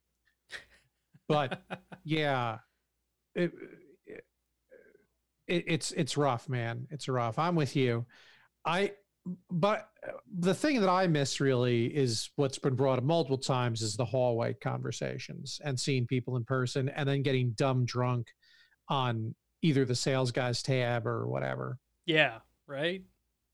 You know, swag. I miss swag. I mean, honestly, I Swag is thought. I thought this year was going to suck because there was no DerbyCon. I didn't know it was going to suck because every other freaking conference was also going to be mm. canceled. man. it's had an all Dave honest- Kennedy's fault. It's because he canceled DerbyCon. DerbyCon. You see what he brought on? Yeah, Everyone's like, honest- everyone just followed his lead. we had an honest opportunity to be done by nine, and I think we've blown it. You're probably right because we're busy talking. Yeah. So, um, with that out of the way, uh, we did we got a number of reviews that apparently I missed last time we recorded, and then of course we had a month gap, and I think they came in during that month, or I don't know, for just for whatever No. reason we missed them, or I missed them. I usually check these before before every show, and Some of them are old. some of them were old, and I don't get it. Some were like back in May. So whatever, we're gonna try to catch up on those quick. Um, we got a couple good reviews and one bad one, and I figured we'd address the not so great one first. Um, Hmm. yeah, I know. I'm sorry, Mark. All right. Nah, whatever. So we got uh, a review a review from a guy who calls himself Death by Hubris, and his review is Uncle Mark just annoys me way too much to keep listening. Brought the show from four or five stars to two, and frankly, just not worth listening. His constant interruptions to inject unfunny jokes, repetition, uh, repetition lines, and very loud periodic yelling have ruined a once enjoyable listen.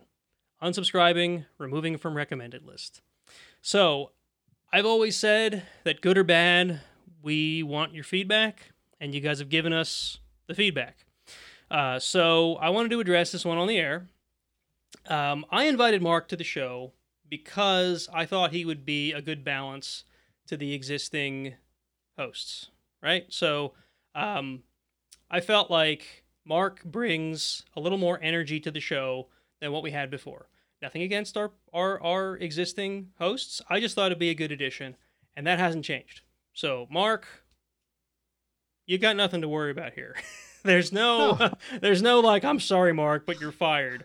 Um, I'm, oh, what I'm will I do sorry. with all the money I don't make from the yeah, RSS right, admin? right. But I, I know you enjoy being on the show, so No, I'm, I do. I'm, I I'm do. sorry that Death Wait, by I Hubris thought- doesn't like your I your thought you energy. We were firing him. Wasn't that? Did I miss that part? Yeah, sorry. We changed. We changed. Uh, I I Changed it. I got cold feet. I'm sorry. You're afraid of Mark. Okay, got I've it. never I've never had to fire somebody before. So Oh. no, I mean seriously. Um, I I get it. Not everybody likes high energy people, and Mark, you're sort of a high energy person, but that's not going to change anything. You know what Death Um, by Hubris wants? He wants you to let him go, let him go, send his ass to the door. Oh, I'm sorry. I just kind of. Actually, you know, Death by Hubris makes uh, he does make some some valid points, and and I you and I talked about this. Um, uh, I I do tend to to respond to things quickly. Part of it's that's my personality. Part of it's I'm Jersey, right? Remember we talked about Jersey last show. Nobody likes Jersey. So so what I need to do is when we're in a group conversation like this, uh, I need to take care that I don't um, jump on people, right? I need to like take a breath before putting my two cents in. It's it's something it's something I suspected, but so so Death by Hubris kind of validates some of that a little bit. So all right, and it probably feels like interruption, right? Um, yeah.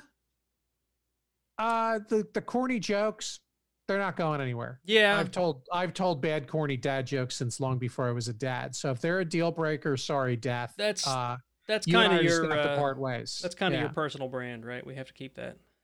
And uh the loud noises, well, we'll see what we can do about that. I Again, mean- no promises there. part part of the loud could also be the the way in which the show is recorded and mixed and maybe that'll get better with the new mixer right we've always had Hmm. problems with audio levels uh, especially especially if we don't keep our voices metered right anytime any of us gets a higher or lower pitch the the old way in which i mixed the show it just couldn't account for that and this mixer is supposed to help with that so we'll see we'll see how it turns out uh, hopefully that is the case and it helps level some of that out and maybe that'll also help That being said, I've I've often had roles where I where I I've been a private instructor. I, I I've been places where I speak in front of groups, and you didn't even at Red Hat Convergence events when when I'd be doing one session in one room and there was a divider and there was another session in the other room. People would sometimes be like, "Wow, it was like I was hearing both of them at once." So I'm loud. I get that. That's that that's kind of me.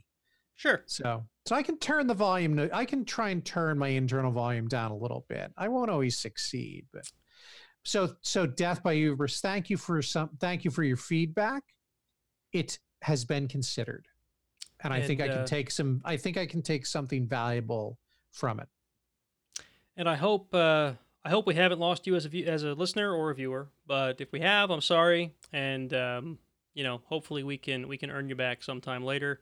And if not, you know, sorry, we're not we're not going to change the show considerably due to one piece of feedback. But we do appreciate constructive criticism. So if anybody else has any suggestions or anything they don't like about the show, uh, I've always said it. Go ahead, let us know. We don't know what we're doing right or wrong unless you let us know. So, speaking of things we're doing right, we have two more reviews that are on a much more positive note. Uh, we got one from Frame45. I have no idea what that references to, but that's what he calls himself, or what they call themselves. Um, I've had this podcast on my phone for a while, but just lately started diving in. Really liking the tech info and the personal interaction back and forth. Personalities make me feel like I'm listening to friends that that I've never met. So that's cool or that I've never met in person. Uh, thanks for the show, guys. Love the interviews. Really enjoy hearing how people get into tech. So we've had a number of times where we talk about our past and how we got into this stuff, and it sounds like Frame 45 likes that. So that's cool. I don't think we're going to stop doing that anyway.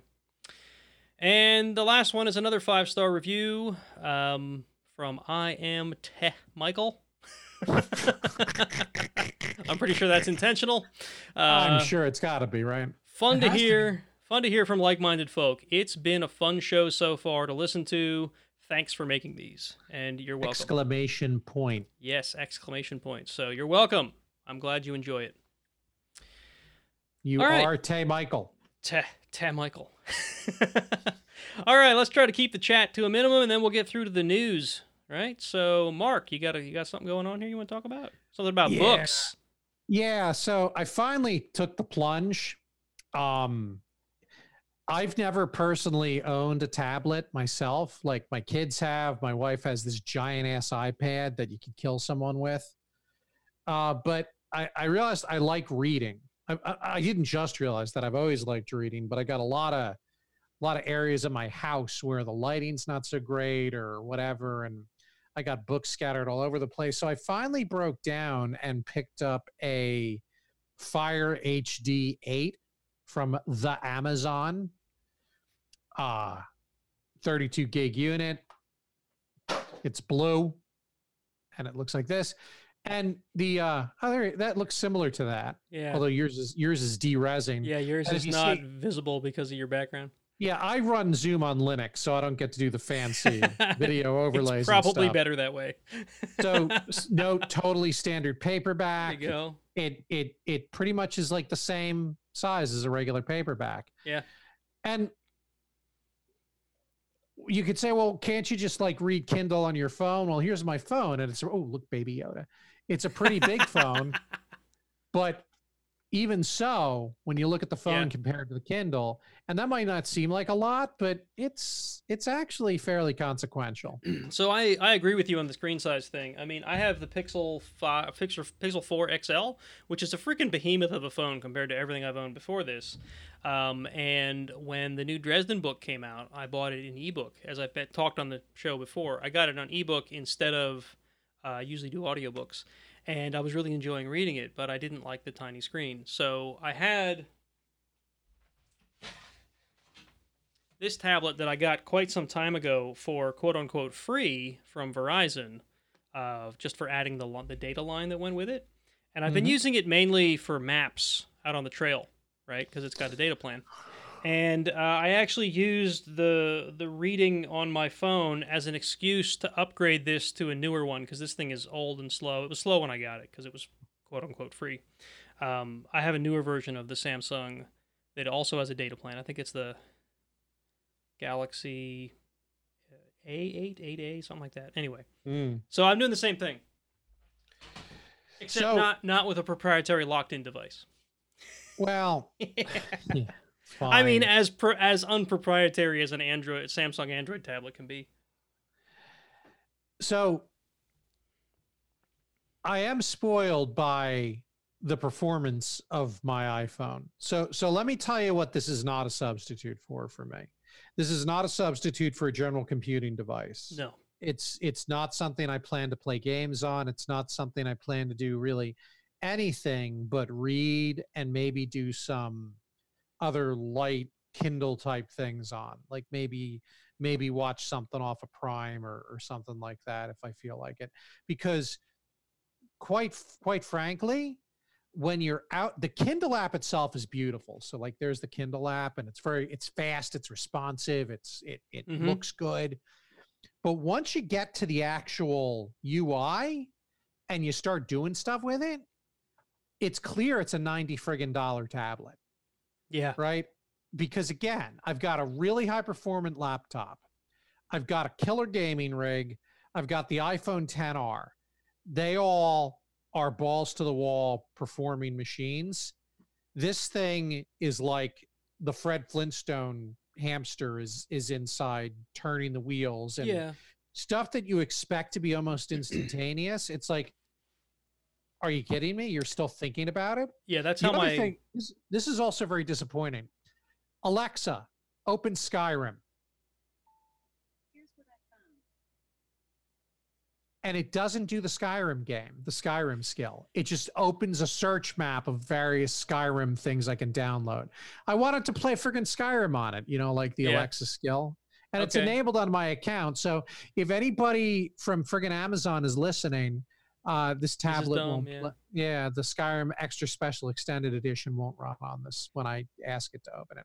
So now That being everybody's said, everybody's uh, Amazon devices just keyed and started playing Skyrim because you said that. Yes, I Get Did it? yours at home? creaking wooden door.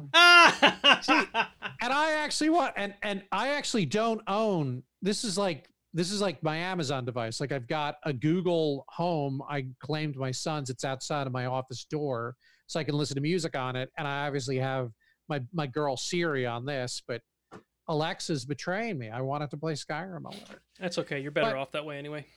Right. So, but so as it as an e-reader, which is what I wanted it for in the first place, it's good. As a general purpose computing device, I'm not sold, but that wasn't the intended purpose. Yeah. Yeah, I don't I don't like reading on active displays. I prefer the, the I have the the paperwhite, the e-ink display. I thought about the paperwhite, but it was a lot more money and seemed less capable. It is a lot more money and it is a lot less capable, but I can sit and read this for hours, whereas you know I can read uh, an active screen for like you know ten minutes before my eyes start bleeding. Really? Wow. Yeah. Hmm. Yeah. Reading on my on my Samsung tablet has actually been decent. It doesn't. I haven't had that same eyes. problem on this. Of course, I don't read for hours on end. I'll s- I'll read for half an hour to an hour before bed. Right? I don't. I don't sit around and read for, you know, six hours at a time or something. Like Jason, you probably do. if I know you, when you have a chance, you probably sit down for long reading sessions. When I can, yeah. Yeah, that's what I Um, mean. You know, I'll usually I'll, I'll take it out and I'll have a cigar and a scotch and sit for hour and a half, two hours and read. Yeah. All right, Uh, otherwise, how do I get through things like Dresden? you're right. You're And right. Damn it! You do it. You do it I to thirty minutes to an hour a night, like I do. Another 21 days before the next book is out. I, I got. I, I got through it surprisingly quickly, even though I was only reading it for you know that little bit of time per day. And of course, there were a couple lunch breaks where I went out and sat on the front porch and read because I, I wanted to get through that book. So so there there's uh there's also um as a slight aside there's a Kickstarter right now from Corey Doctorow for his third book in, the uh the Little Brother series Oh, that's cool.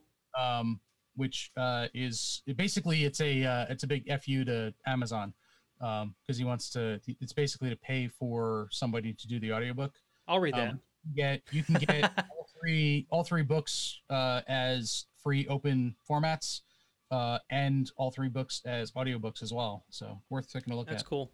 I liked the the first two. I liked the first one the most. The second one was good, but the first one was not, awesome. I have not had a chance to read the second one yet and i'm Really? you know, yeah. Wow. I did that one on audiobook as well. Um, yeah I, I read the first one like two or three times so Yeah, I've I've listened to that probably three or four times too. It's a good story. All right, so as far as chat goes, you already know I passed my RHCE, but that's that was an event. that's a thing that's happened. Um, the other thing is, um, and I don't know if I can maybe include pictures or something in the show notes. I probably won't, but um, my dad and I. So my my kids are schooling from home this year and maybe permanently. Um, I think I've talked about that in the past. It's not just because of the state of the world. It's because we thought it was the right choice for our one daughter and our other daughter. We'll see how she does. She may go back to public school next year, um, but we figured if we were bringing, if we're keeping one home, we'll keep them both home this year. Uh, but they needed a place to sit, right? When we didn't want to go out and buy desks, and we have a limited amount of space. So my wife had found this sort of like double-sided desk uh, somewhere, and she said, "Can we get one of these?" And I thought that looks like a. It basically looks like a bookcase with two fold-down desks on either side. I thought we don't need to go buy one of those. We can build one of those. So my dad and I got together and we built one and it came out really cool. Uh, it's basically like a six foot tall. It really does look like a bookcase, uh, except it's double sided. There's shelves on both sides, and then we have like a 28 inch per side desktop that folds down, and we have legs that you can you can attach. Uh, so that when you fold it down, it has legs to sit on, so the kid doesn't lean on it and tip the whole thing over or something. Hmm. And uh, we got them set up for their their year of school at that, and they have a nice little workspace on each side, and there's plenty of room for all their school supplies. And um, CCA, which is the school that they're that we've enrolled them in, uh, Commonwealth Charter Academy, I think it's called. Uh, they sent them little laptops, so there's perfect room for them. There's even a, I made sure there was enough room that I could put an external monitor uh, in there as well. So if we decide that they need more room, we can hook up an extra monitor. And there's a little shelf at the top for their printer my wife can't reach, so I'm gonna have to move the printer because she's short. but uh, So- but yeah, it came out really cool, and I'm I'm happy with it. So, do you need to fold the tables up when they're not at school, or it just that's a neat thing you can do? Well, you need yeah, the the thought was that we have the option. So if we need room and it's a weekend or something, uh, we can clear off the desktop and fold the sides up. I I imagine that those are not going to get folded up very often. I probably could have built it with a solid uh, worktop, but um, just to have the option, it's it seemed worth it. Worth it to Where is it? Like in the family room or something? It's in it's in our living room right now. So there's there's sort of a corner in the back of our living room. Our living room is a stupid design. That's all I can say. Um, we've we've fought with it since we moved in here to figure out like where should the TV go and where should the couches be and whatever. And um, there's like a corner in the back where you have like a three by ten sort of alcove, right? And we put it in there. So the thing is three feet wide, and we figured about an eight foot sort of work area um, including chairs and whatnot. And it, it worked out pretty good, pretty pretty well. Um, Mark, you may have seen pictures of it on Facebook because we shared them. I did because I up. use social media. Yep. Um, but it's pretty cool. I'm happy with how it came out. Nice. So, Jason, you're having 3D printing problems or arguments with 3D printing? Don't get me started. Mm. Um, You put it in here. yeah, so I have an Ender 5 Pro. Um, I've had for a little while that I've been messing around with and was working semi okay. Uh, I was having issues with uh, some bed adhesion problems. I mean, so the I guess the Ender 5s have this wonderful problem where the beds, for the most part, come uh, warped, um, and it's just a known Oh. thing. That Uh, is kind so of a bad there's thing. a, there's a device called a BL Touch, which basically is a bed sensor, which goes in and it's just this little thing that pops down and touches the bed at each at a bunch of different points and and sort of like makes a map of what the the, the bed looks like, and then adjusts itself accordingly. Mhm. Okay, simple enough. Um, so got one of those, installed it, and uh, I it's printing right now, and we'll see how it does. But um, I've been having nothing but trouble trying to get this thing calibrated and running since I've done that. wow. Um, I, I will I will solve it, damn it, because I, I want my printer back.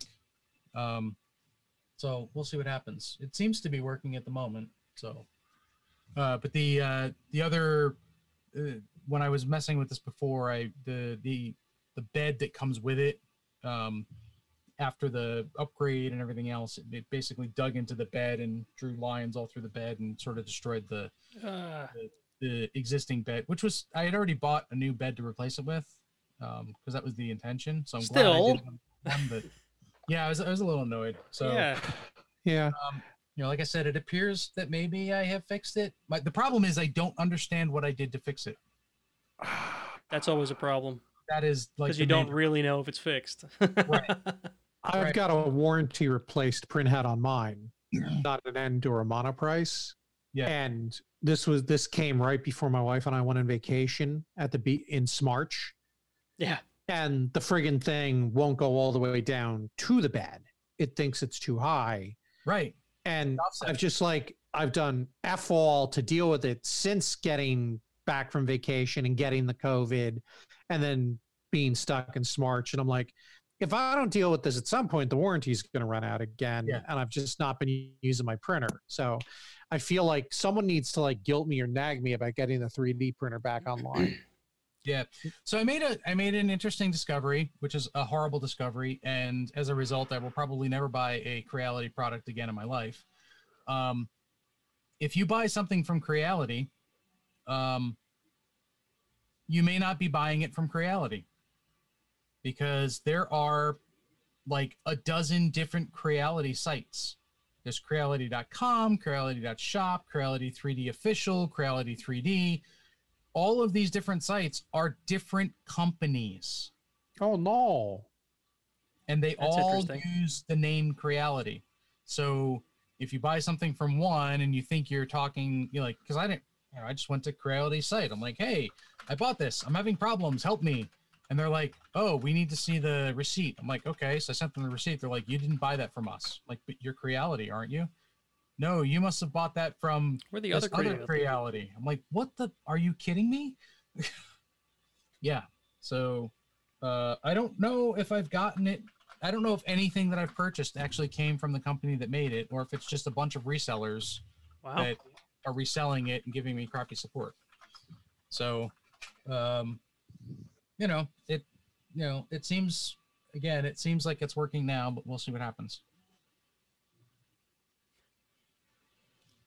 And then, you know, my other my other project's been the barcade, so I'm in the process of of organizing ROMs and getting getting that. Oh, that's what it is. Okay, I'm, I'm like, what's the barcade? And now I remember. This is the the the Raspberry Pi based bar top uh, gaming system you were building. Yeah, so I had gotten I got a a, a 256 gig SD card for the you know I figured I'll just throw all the ROMs on that. and Yeah. And I started digging into like you know uh, first of all, when you put Raspberry Pi on a um a uh, uh, an SD card, it automatically says, "Oh look, there's more space," and sucks up all the space for you which is Mhm. really annoying and it's a pain in the ass to get it to not do that there's like all sorts of stupid things you have to do to make it not do that Why do you want it to not do that? well because i wanted to put the roms in its own partition so that if i ever had to blow away raspberry pi and like install a new version or whatever it wouldn't modify the partition with the roms in it What are what are you running on it now? uh raspbian something it's just it's retro it's uh Retro RetroPie? Yeah. So maybe you're not aware of this, or maybe you are aware of this, and I'm repeating something that you already know. But uh, RetroPie has this feature where if you build the proper directory structure on a USB key and put all your ROMs in it, then all you have to do to repopulate your ROMs is plug it into the Pi and wait for it to copy, and it just basically rsyncs every everything over every so often. between the joysticks and the sound and everything else, USB ports are at a premium. Well, no, So- you you plug it in once. You plug it in, so like you you say you have to blow it away and reinstall it.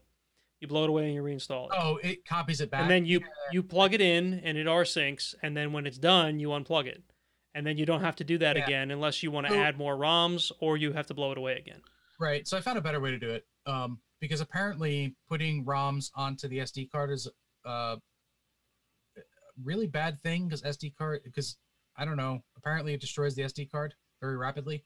yeah sd cards are Yeah. they're not the uh the high uh high throughput long life uh uh car or storage devices that we all wish they were Yeah. So uh, instead, uh, you can run them off of um, off of like Samba mounts. Uh huh. That's another So- thing I was going to mention. so- I'm now uh, I have a uh, a a NAS device, um, a uh, a Synology. So I'm I'm building a, uh, a s- a mount for all the ROMs and everything. So Nice. That's a proper copying- nerd way to do it. copying yeah. around, copying work- around seventy thousand plus ROMs is uh, time consuming. So it's taking a while to get it all. Because Network attached game device is what you've got now. I'm sure all it does is it only- probably just it probably just sucks the ROM in once when it fire when you fire the emulator up, and it's not like it's banging the share the entire time. It right? probably synchronizes them the same way that USB stick does.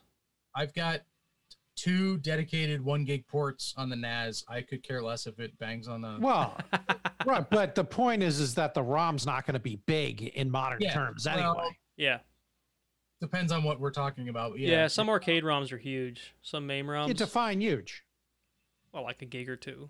They can be. They can get pretty big. Not terabytes. I haven't seen a MAME ROM that big, but I've seen other other, you know, like PlayStation or Yeah. Some stuff. Can be Well, but PlayStation, you mean like old school PlayStation or new PlayStation? big. no, no, you can't go. Yeah. We're talking PS1, PS1, I think PS2, maybe. I don't. I haven't seen a. I think they're all PS1. Yeah, It's all PS1, but they're like six, seven, eight hundred meg. Yeah. Well, Hmm. they're a CD image. Yeah. Right. Fair enough. All right. Yeah, Yeah, I'm but thinking. I'm thinking of when I was messing around with the M- with MAME and stuff. Oh, It yeah, was like, you know 80s arcade games. Yeah, like NES ROMs are like a couple K. Yeah. A couple hundred K maybe yeah, because I've they didn't got- have that much storage on those on those cartridges. back when I- games were good. finally Yeah. got uh, I got a 32 inch TV for it, so it's a proper TV that fits in the in the. It's all That's mounted and cool. everything now. And I had somebody create. Uh, I haven't printed them yet, but I have uh, uh, graphics that are were created for it, so I'll get those printed and slap those on the sides. And then uh, you know, then I'll have games and I can play games on it It's Sweet. pretty cool. and work. I've been doing work. Work. Aren't Work we sucks. all? all right. So I think that brings us along to the news. Jason, I know you said you were going to drop at 9 and it's 9:05. Are you going to Uh, drop or are you going to hang out for the news? not. I'll probably hang out. Good. I'm I'm glad that uh, that you'll hang out. So all right, I'm gonna play. I'm gonna push the purple button. I I made sure that the purple button stayed purple when I set up the RodeCaster. So here we go.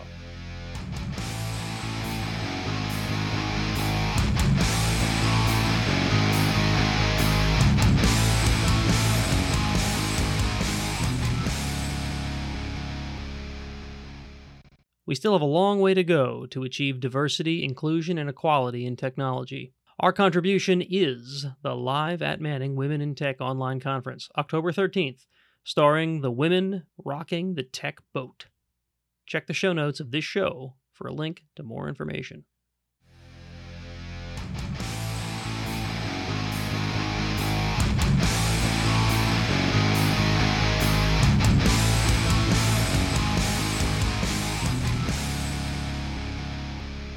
Jason's going to tell me he couldn't hear it. No, I heard it's It was low. it was it was light. It was or light. not light. It Well, was yeah, uh, it's- low. Well, actually, here, I'll. How's that? Well, that's that's better. Uh, the- it got distorted. It was Yeah, yeah. well, I stopped it. The uh, the the soundboard has its own uh, uh, volume slider, so I just had that low because I thought it was good. Apparently, it I wasn't. see. It was too low. It was too low. But That- will that it be gets edited low? out. Will it- yeah. That'll get edited out in the recording and replaced with a nice high quality sound file anyway. So doesn't Oh, matter. Well, there you go. The, the new drinking game for Iron Sysadmin is the amount of times that you say this will be edited out. Well, no, that does get edited out. I do that every show. Oh, okay. But but the the the my kid walking in in the middle of the show, I'll never be able to find that. It won't get edited out. Man, that's part of the character. even though I press the mark button, yeah, well, Yeah. you know, if I could remember to do that every time I something like that happens, then I will. Then I'm like, why is Jason talking about me? Oh no, that kind of. See, now I have ready access to these sounds, and it's perfect. I could like hit I think them. that's awesome. Yay! you pressed the button that that was what I was feeling. yeah, your your button is blue, Mark. I hope you like blue. Is it the one with the two star review on it? there's, there's two stars on the button. Uh, at least he gave us two, right? Yeah, right, right. Mm. All right, so our first article for the night comes from TechCrunch, and China bans Scratch, MIT's programming language for kids. So the reason I included this not only is because not only because I'm very sad for the children of China because they no longer have access to Scratch because I think it's a really great learning tool. Um, I this is what you get. This is what you get when your government has too much control over you. And I don't want to go off on too much of a rant, but it reminds me so much of the current conversations around TikTok. Yep. Time to mute. Jason can't can't even. It what makes me what makes me sad about the Chinese children is they're stuck in an evil fucking country. yes, exactly. Full And- stop. but that's that's my point, okay? In the US, we're not here yet. I don't think we're here yet. I don't think we'll get there. and and the current conversations around TikTok make me feel like this is where we're going. And that scares the hell out of me for this for this country to be talking about banning an app or forcing its sale to a US company. Um because because China. Right? I th- isn't the fear though that China is using it for nefarious. Is there any proof of that? Any proof at all? Mm, I don't know. We're don't this is a free freaking Actually- country. Actually, uh, I believe there was some some proof of. I don't know how. I mean, it was it was sucking up an awful lot of data. Not necessarily nefarious. It's a video sharing app. Well, but it was it was doing things that it was doing things that Facebook has been getting away with. There are companies in the US that do that all the freaking time, and because they're not China, Again, it's perfectly fine. it's doing stuff that Facebook gets Yeah. away with every day, but it's China, so we have to we have to ban it. So, anyway, Sell it to an American company, oh, and get a kickback to the US government because apparently that's a thing we do now. right. So, so China has decided that Scratch, which, if you're not familiar with Scratch, is basically a uh, a very simplified. Well, maybe simplified is the wrong word. Um, it's a programming language with a graphical interface, right? I think is the best way I can describe it. Calling it Yeah, simplified is not accurate because it you can do a lot It's like with Lego. it. From what It's I like understand. programming with Lego blocks. Right, But it it's also like- supports more advanced Both stuff. Lego Mindstorms and Arduino have done interfaces like this. Right. So so it's it's like it's like learning electronics using snap circuits. Right. Right. It's That's the same a, that's same a great concept. analogy. Snap circuits, you know, if you're not familiar with those, or Scratch you know, is- you can build yeah. a circuit out of these little snap together modules, right? They make it hard to make terrible mistakes and uh, they make it easy to make circuits and see lights light up and speakers come on and propellers fly in the air. Scratch is the same thing except on a screen and you can use it with programming language or use it like a programming language. It is a programming language. Anyway, uh, China has decided that uh, there are elements of Scratch and elements of the community surrounding Scratch uh, that are somehow like poisoning to the Chinese youth. I don't know how you like. They don't really go into detail in this article on TechCrunch, but there's some quotes. Well, they, they do say that there's a lot of content that is anti-China. Great, great deal of humiliating, fake, and libelous content. About right. China. So now, I don't know if that's true. yeah, is that is it true? Give us some examples, because I mean, Yeah. you're right. If if it's if it's like oh the Chinese are all insert racial expletive here, um, then sure, I can understand why they'd be upset. But that doesn't sound like a reason to block the service. It sounds like a reason to go to the hopefully level-headed people at MIT that run this and go like, "Hey, can you make this a little more inclusive?" Hey. Yeah. Hey. to be clear, I'm sure it's not just stuff against China. I'm sure it's like all over the place. If if that stuff exists, it's going to exist across the board against you know other countries and races. Yeah, and I'm and I'm guessing that this is within the community, not within the Scratch UI itself, right? It's the projects that are that are on the site, I guess. Oh, okay. So yes, the community then. The problem is they're saying projects. the projects contain it. It's not Scratch itself. It's Yeah. the Yeah. Yeah. like the featured projects. So let's see. Search. China. There's a whole bunch of China stuff if you search for China. I mean, I, you know, oh yay, endless scrolling. This is fun. Um, it it looks like some of this might be humorous, like Yeah. Some of it is like Trump making fun of you know like the, making fun of the way China uh, Trump says China. Um, some of it looks like China, let's see. This one has something. Well, which is how he says China. people were getting people were getting banned on Reddit, my understanding, because the the Winnie the Pooh and the Ch- current leader of China look very similar. That's and, uh, terrible. and me- memes about that were apparently pissing off the new Chinese overlords of Reddit. So they say. So is Reddit going to be banned next then?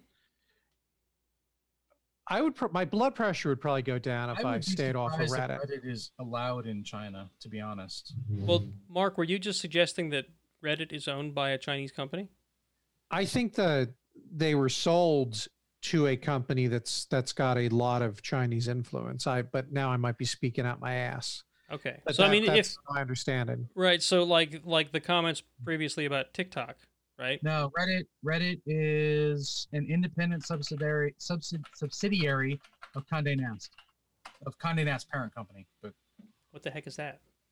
Condé Nast would be the guys who own like um, uh, I think they own Wired, um, bunch of Condé Condé Nast owns all, all sorts of stuff. Here, let me let's see. Click that, and then advanced publications, majority shareholder. Oh, God forbid you list what they own. Why Uh, would they do that? Discovery Channel, Wired, Lycos, Angelfire, Tripod Lycos. That's a name I haven't heard in forever. still exists. Yeah, it's Discovery. Discovery they own. So I mean, they're- they're Interesting. So at any rate, my point is, I think so. I I I saw this and I was sad for Chinese kids, and it immediately bumped my brain into, you know, I I've mentioned this on the show before. This whole thing about banning TikTok. I mean, I don't care what app it is. I don't care about TikTok to be honest. Like I have it on my phone because it's kind of entertaining, and because of the media stuff I do with the Jeep channel um, TikTok is like a valid platform to try to promote that kind of stuff on. So I've tinkered with it. If it went away tomorrow, I don't think I'd care, right? But if it goes away tomorrow because of stupid politics, I think I'd be disappointed in this country. Is is what I'm getting at. And I feel like it is the slope that leads us to kids not being able to access Scratch in China. Well, I mean, one of the comments that's in the article actually is pretty spot on. This happens a lot. We're trying to block something, and then shortly then makes their own. They're the Chinese version of it that sucks up all the data and reports it to the government. Yep. Pops up. So Yep. So Scratch may be gone today, but tomorrow it'll probably be back Yep. at a different, you know, at, at named Scratch or Yeah. something. It'll The be called Chinese itch or something. and you know it'll suck up all the data and send it to the government so they can further, you know, yeah. oppress the Delete projects that So I mean, They like deem are critical. there's there's um there's cases that seem to make sense, like when um Huawei, right? The whole Huawei debacle, debacle about how they've been blacklisted. They've got a history of backdoors and things. They've got a history of stealing code from U.S. companies. I can understand that, you know, like I, I can back that. I don't care what what uh, what party backs it. I don't care what party suggested it that one makes sense, right? The TikTok Well, thing doesn't. And keep in mind, right? You say you say stealing code from companies. China doesn't have the copyright laws that we have in the U.S., so they're not stealing anything, I guess you got a point. right? So I mean, this goes all the way back to I'm, I'm almost I'm almost positive it was Huawei, like way way back, like 20 years or so, The Cisco thing. with the Cisco thing, right? Yeah, that was Huawei. where where they you know word for word copied the entirety of cisco's ios and they got sued and i i, I think they lost in the us but i mean they don't care in china they, they don't right. They don't care. They're Yeah, right. have these laws but i mean this is this is nothing new like something goes up like hey i mean this is a huge problem with kickstarter that, that a lot of creators are having on Kickstarter, which is they they come up with these new products and they put them on Kickstarter. They want to you know they want to raise the money to be able to build them, and by the time that their um, their Kickstarter campaign is over, it's already been cloned by 20 companies in China and is being sold everywhere.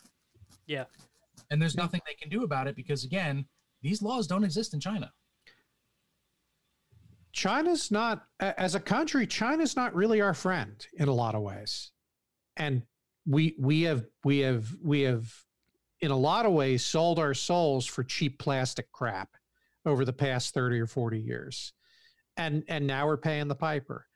We got Pete. We got NBA players who are afraid to speak out against government atrocities because they don't want to offend the Chinese government.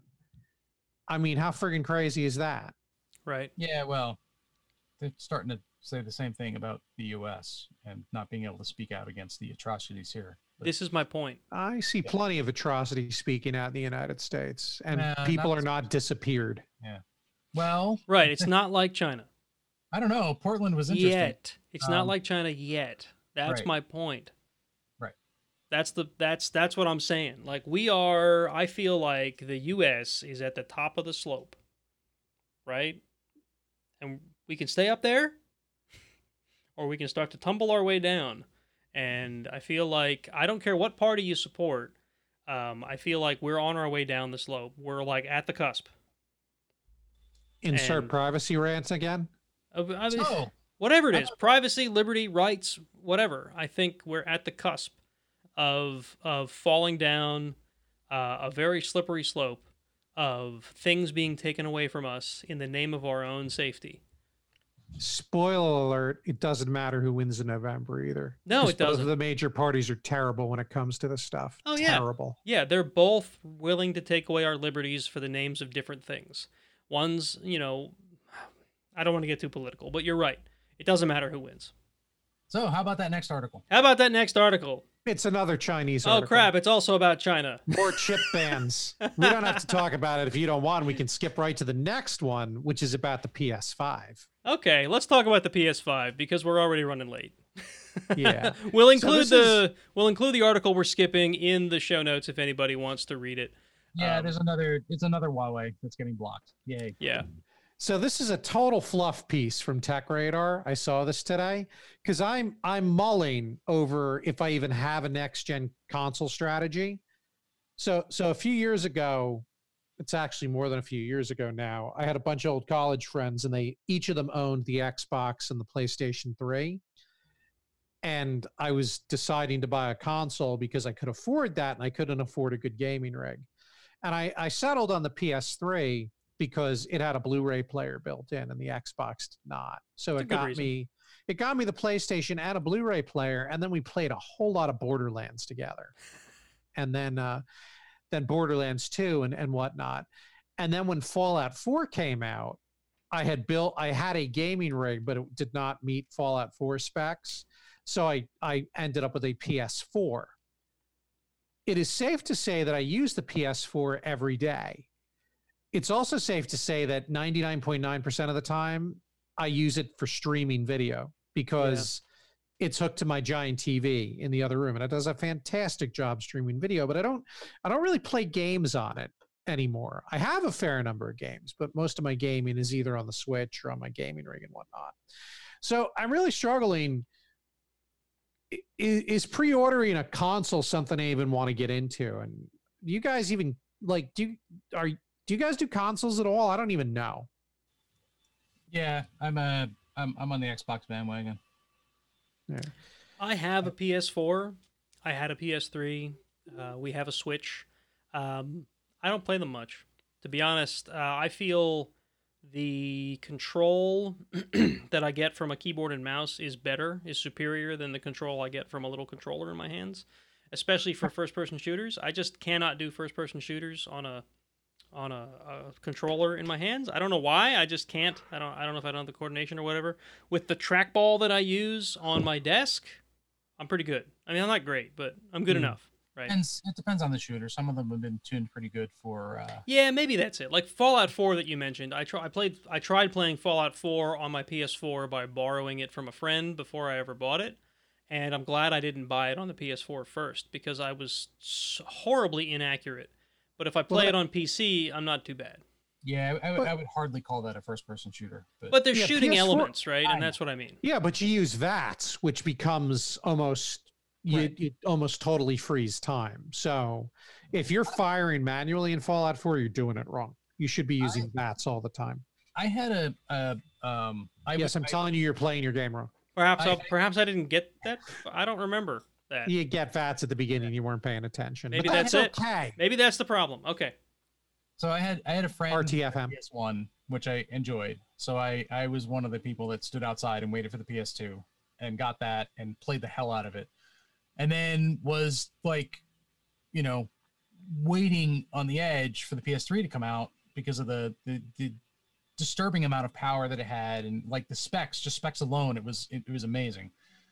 And I the time I didn't have the money to buy one. So um, I just sort of did without and I ended up getting an Xbox 360 from a friend um, and started playing that. And then shortly thereafter, got a PS3 from um, from someone I knew, and I started playing that. And I could not, I just couldn't deal with the PS3. I didn't like it at all.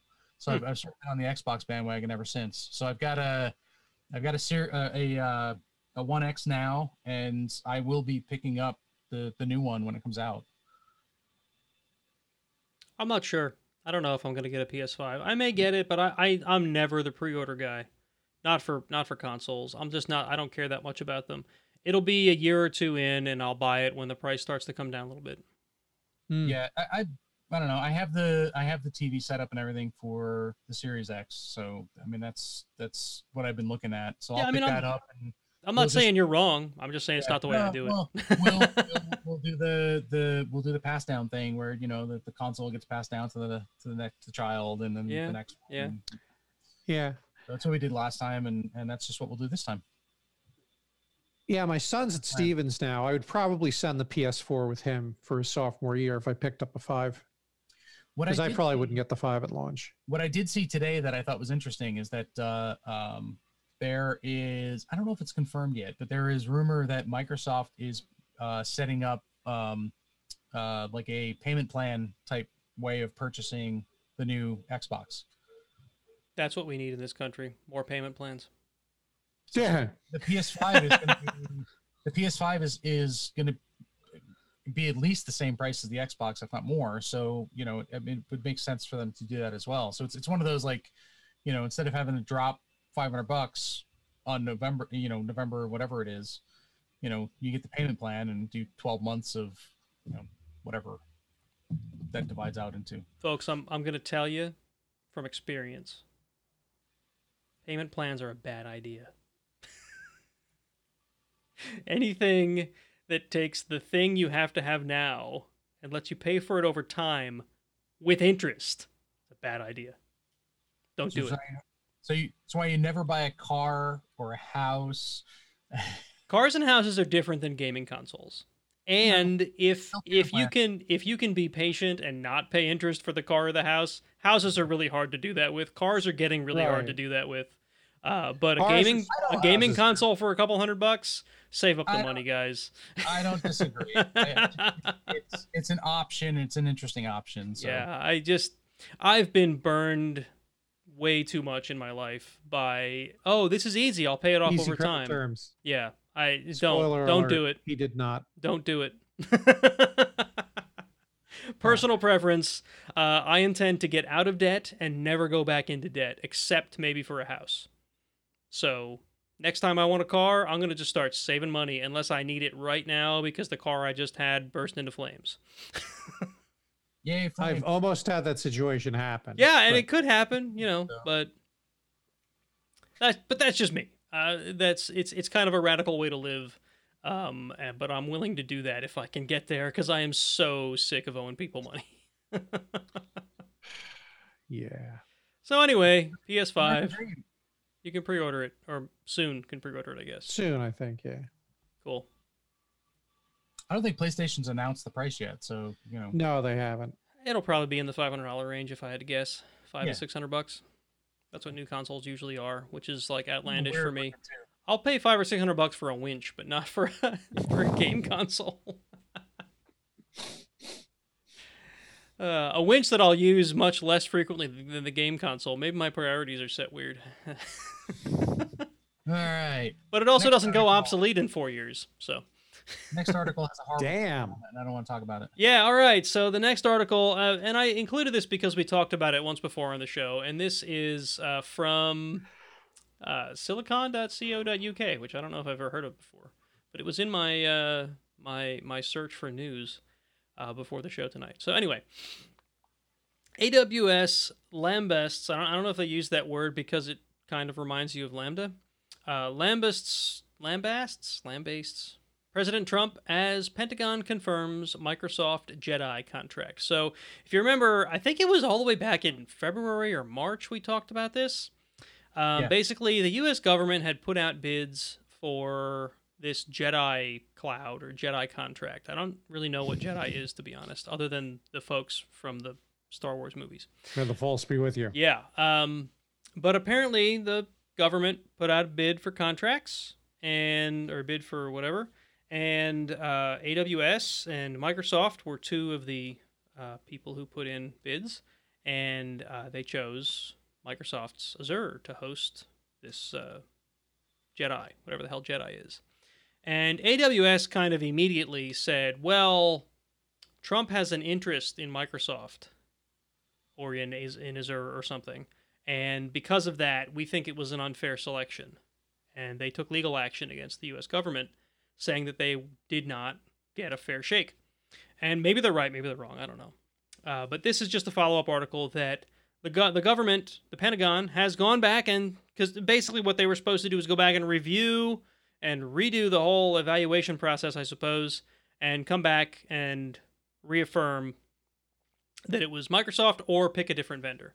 And they came back and reaffirmed, yeah, we're, we're going to stick with Microsoft. And they gave reasons for that. And AWS is still not happy with that. Surprise. so, I mean, I, I mainly included this as a follow up. I don't want to get all political on it because we've already gone down that road on this show.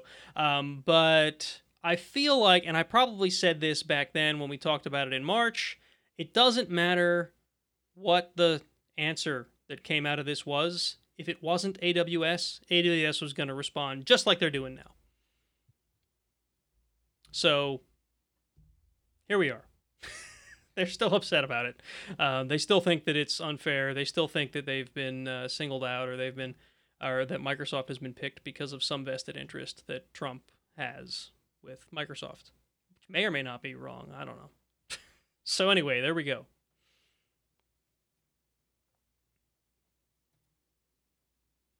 Apparently, Jason is staying out of this one. He's looking at his 3D printer. Not touching. The next one's funny though. I like the next one. Yeah, this next one, folks. Did you know that Adobe Flash is still supported like anywhere? so this comes from ZDNet. Uh, Microsoft says we're ending support for Adobe Flash. Here's how. Uh, so they're cutting support for Flash. Um, let's see, in December, It was, it was announced back in 20. Okay. this December of 2020 is when this is uh, finally hitting. Uh, but they're cutting it in the new Edge browser, the legacy Edge browser, and Internet Explorer 11. Who's still using Internet Explorer 11, folks? Stop. Many companies, I'm sure. Stop. Yeah. Yeah. Uninstall that Dude, crap. Really? Dude, that? you don't get how big companies work sometimes. Like, no, I get it. I get it. it Merck sucks. had you had to use ridiculously old versions of IE yeah. because of some proprietary crap with some with a lot of the garbage third party applications. Yeah, I'm looking at you, SAP. 11, 11 might be new for some people. It might be. yeah, right. Wait, we're still on 8. XP is still being used, so there's that. You're probably. Yeah, you're not wrong. You're not wrong. I, I First-hand experience. Oh, sorry. Death by hubris. I made noise. you did it again. All right, and I I added one more in here that came right from Google's blog. Is Flash really I- dead this time? Does anyone really believe that? I don't know. Probably not. It'll be back. People will find a way to turn it back on. Um, I added one here that's more of an announcement than a uh, than I didn't dig into this article or, or, or uh, at all yet. But I received the the as a as a Google user, I received an email today that Android 11 uh, dropped today. So anybody with an Android device that actually gets updates, um, you should get Android from 11. the Google. Yeah. So if you've got a if you've got a Pixel, you'll get an Android 11 soon. Everybody else. mm, Everybody else, road, you yeah, get you, you might get it in the next two years or so, and then Android t- everybody 12 will We be out. don't know. You get Android 11 when you buy a new phone in six months. Yeah, There right, you go. right. Truth. So Android 11 out. I haven't reviewed the new features or whatever, but uh, undoubtedly I will have them forced upon me soon This- enough. This is not Android 11. No, it never will Yeah. be because that's because that's Amazon Fire OS, Yep. Which is oh, based. it was. it's it's based, based on loosely Android. on Android. Hey, the when I turned it on, it had like the le menu, the Lila menu. I did it really? And I, yeah, it had a text-based menu which had some Android stuff on it. and That's the first option was restart. The second option is factory reset. So I'm like, well, I'm gonna do restart first. wow, that's recovery mode. How the hell did you get into recovery mode on the first boot? Have you not Well, it might Really interest you, sir, to um to see that. So the it came in a box that was just thrown in a cardboard box with no packing material, and that's the edge of the friggin' box. Oh, My that's wife awesome. like, you should take a picture of the boxes before you you turn it on, just in case. I love So I thanks, could- Amazon. I could rant for half an hour about the quality of the delivery people that we have in my area. this was not the delivery people's problem. This was a shitty pack job by Amazon. Well, So taking taking a very very small thing that you've purchased and throwing it in a massively large box and just filling the rest up with with yeah. um, plastic filled with air is not Yeah. a proper way of uh, shipping things. No, no, it was a small box. It was like jammed in diagonally, and the That's top of the box was damaged. Yeah, I usually, awesome. I usually buy something that's like the size of my pinky and it comes Yeah. in a box the size of my son. yeah. The number of Yeah. times I've gotten a ridiculously large box for something tiny is, is pretty comical. It is so tiny to do another Disney song. But yeah, it was in uh it was in recovery mode. And so I went with reboot and it worked. Yeah. That's interesting. Well, yeah, that would be the thing to do because you don't want to wipe the thing. I mean, you could factory reset it and not hurt anything. I didn't know what the yet. hell was gonna happen. Yeah, I think reboot was the right choice there, Mark. Good job. It just was the le. Yeah. But it, it, it Good job. was- So I, I think I even talked about it on the show, but a couple years ago, um, when my kids were still younger, we decided we wanted to give them tablets so they could. I was do younger, too. Like, right, uh, so they could do things like watch videos and you know certain selective things we wanted to be able to have them Here, do. suck on this digital pacifier. So I bought two Mm, two Amazon Fire tablets, and uh, I bought two Amazon Fire tablets, and we basically wiped them and put full on Android on them, and we got two very cheap. In fact, they might have been like fifty dollars a pop. Two very cheap Android tablets for you know next to nothing. Uh, and they, it served them well for a good two years. It was a good year or two before either of them broke broke the screen or anything. and had to be sent to a landfill. Yeah. no, they're probably still kicking around the house somewhere. Speaking of digital pacifiers, I got my wife a phone when my, my I see where this is going.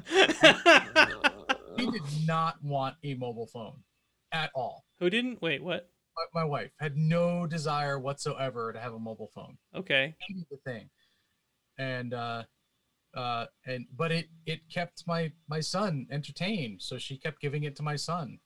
Oh, Tried to get a hold of her one day, and I couldn't get a hold of her, and you know, it's like, oh, I was trying to call you. She goes, yeah, the phone doesn't work anymore.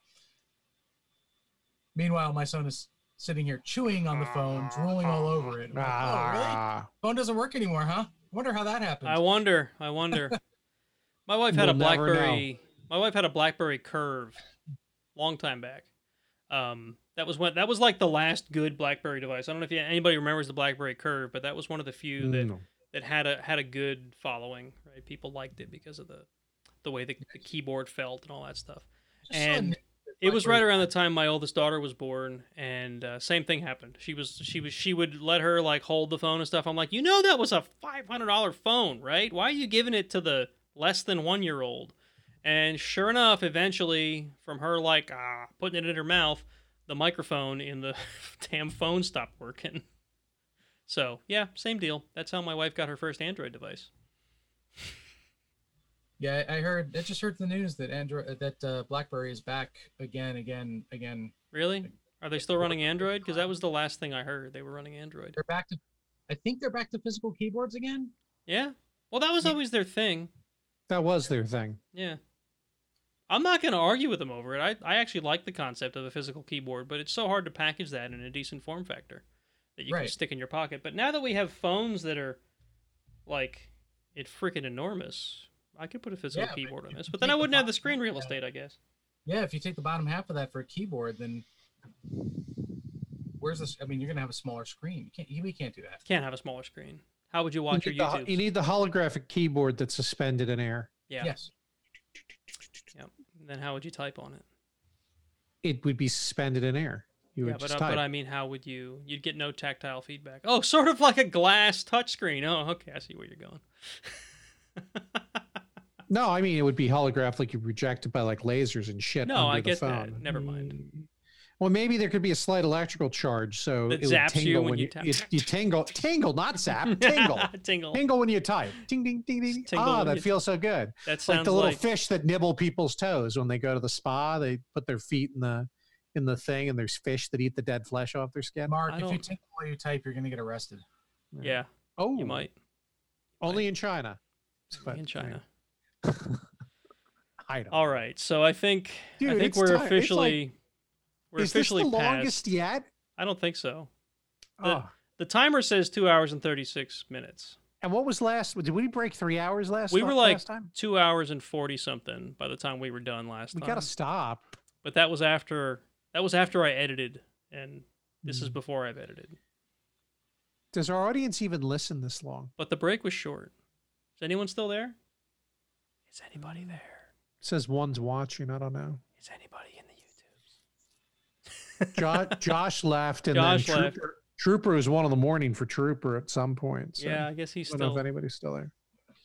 All right, so we're gonna go ahead and close up the show. Take take us home, man. Take I us think home. we're going to do that. All right, folks. So I know it's Tuesday, but normally you can watch us live every second and fourth Thursday of the month. This week is special because my wife's birthday is on Thursday, and I didn't want to record a show on her birthday because I'm a good Happy husband birthday. like that. Or I try to you're be a better anyway. husband than us. So if you want to watch us live, you can do so on YouTube or Twitch now. So if you want to go subscribe to us on one of those platforms, whichever one you prefer, uh, you'll know when we go live, and then uh, you can watch us record this, you know, awesome piece of uh, podcastery live on the Podcastery. podcastery, uh, live on the interwebs. Um, you can join our Matrix community because Slack expired our uh, our our invite again, and I don't feel like refreshing it. So you can go join our Matrix community at the link here in the show notes, or by going to ironsysadmin.com, uh, and then there's a link for it in the the menus there.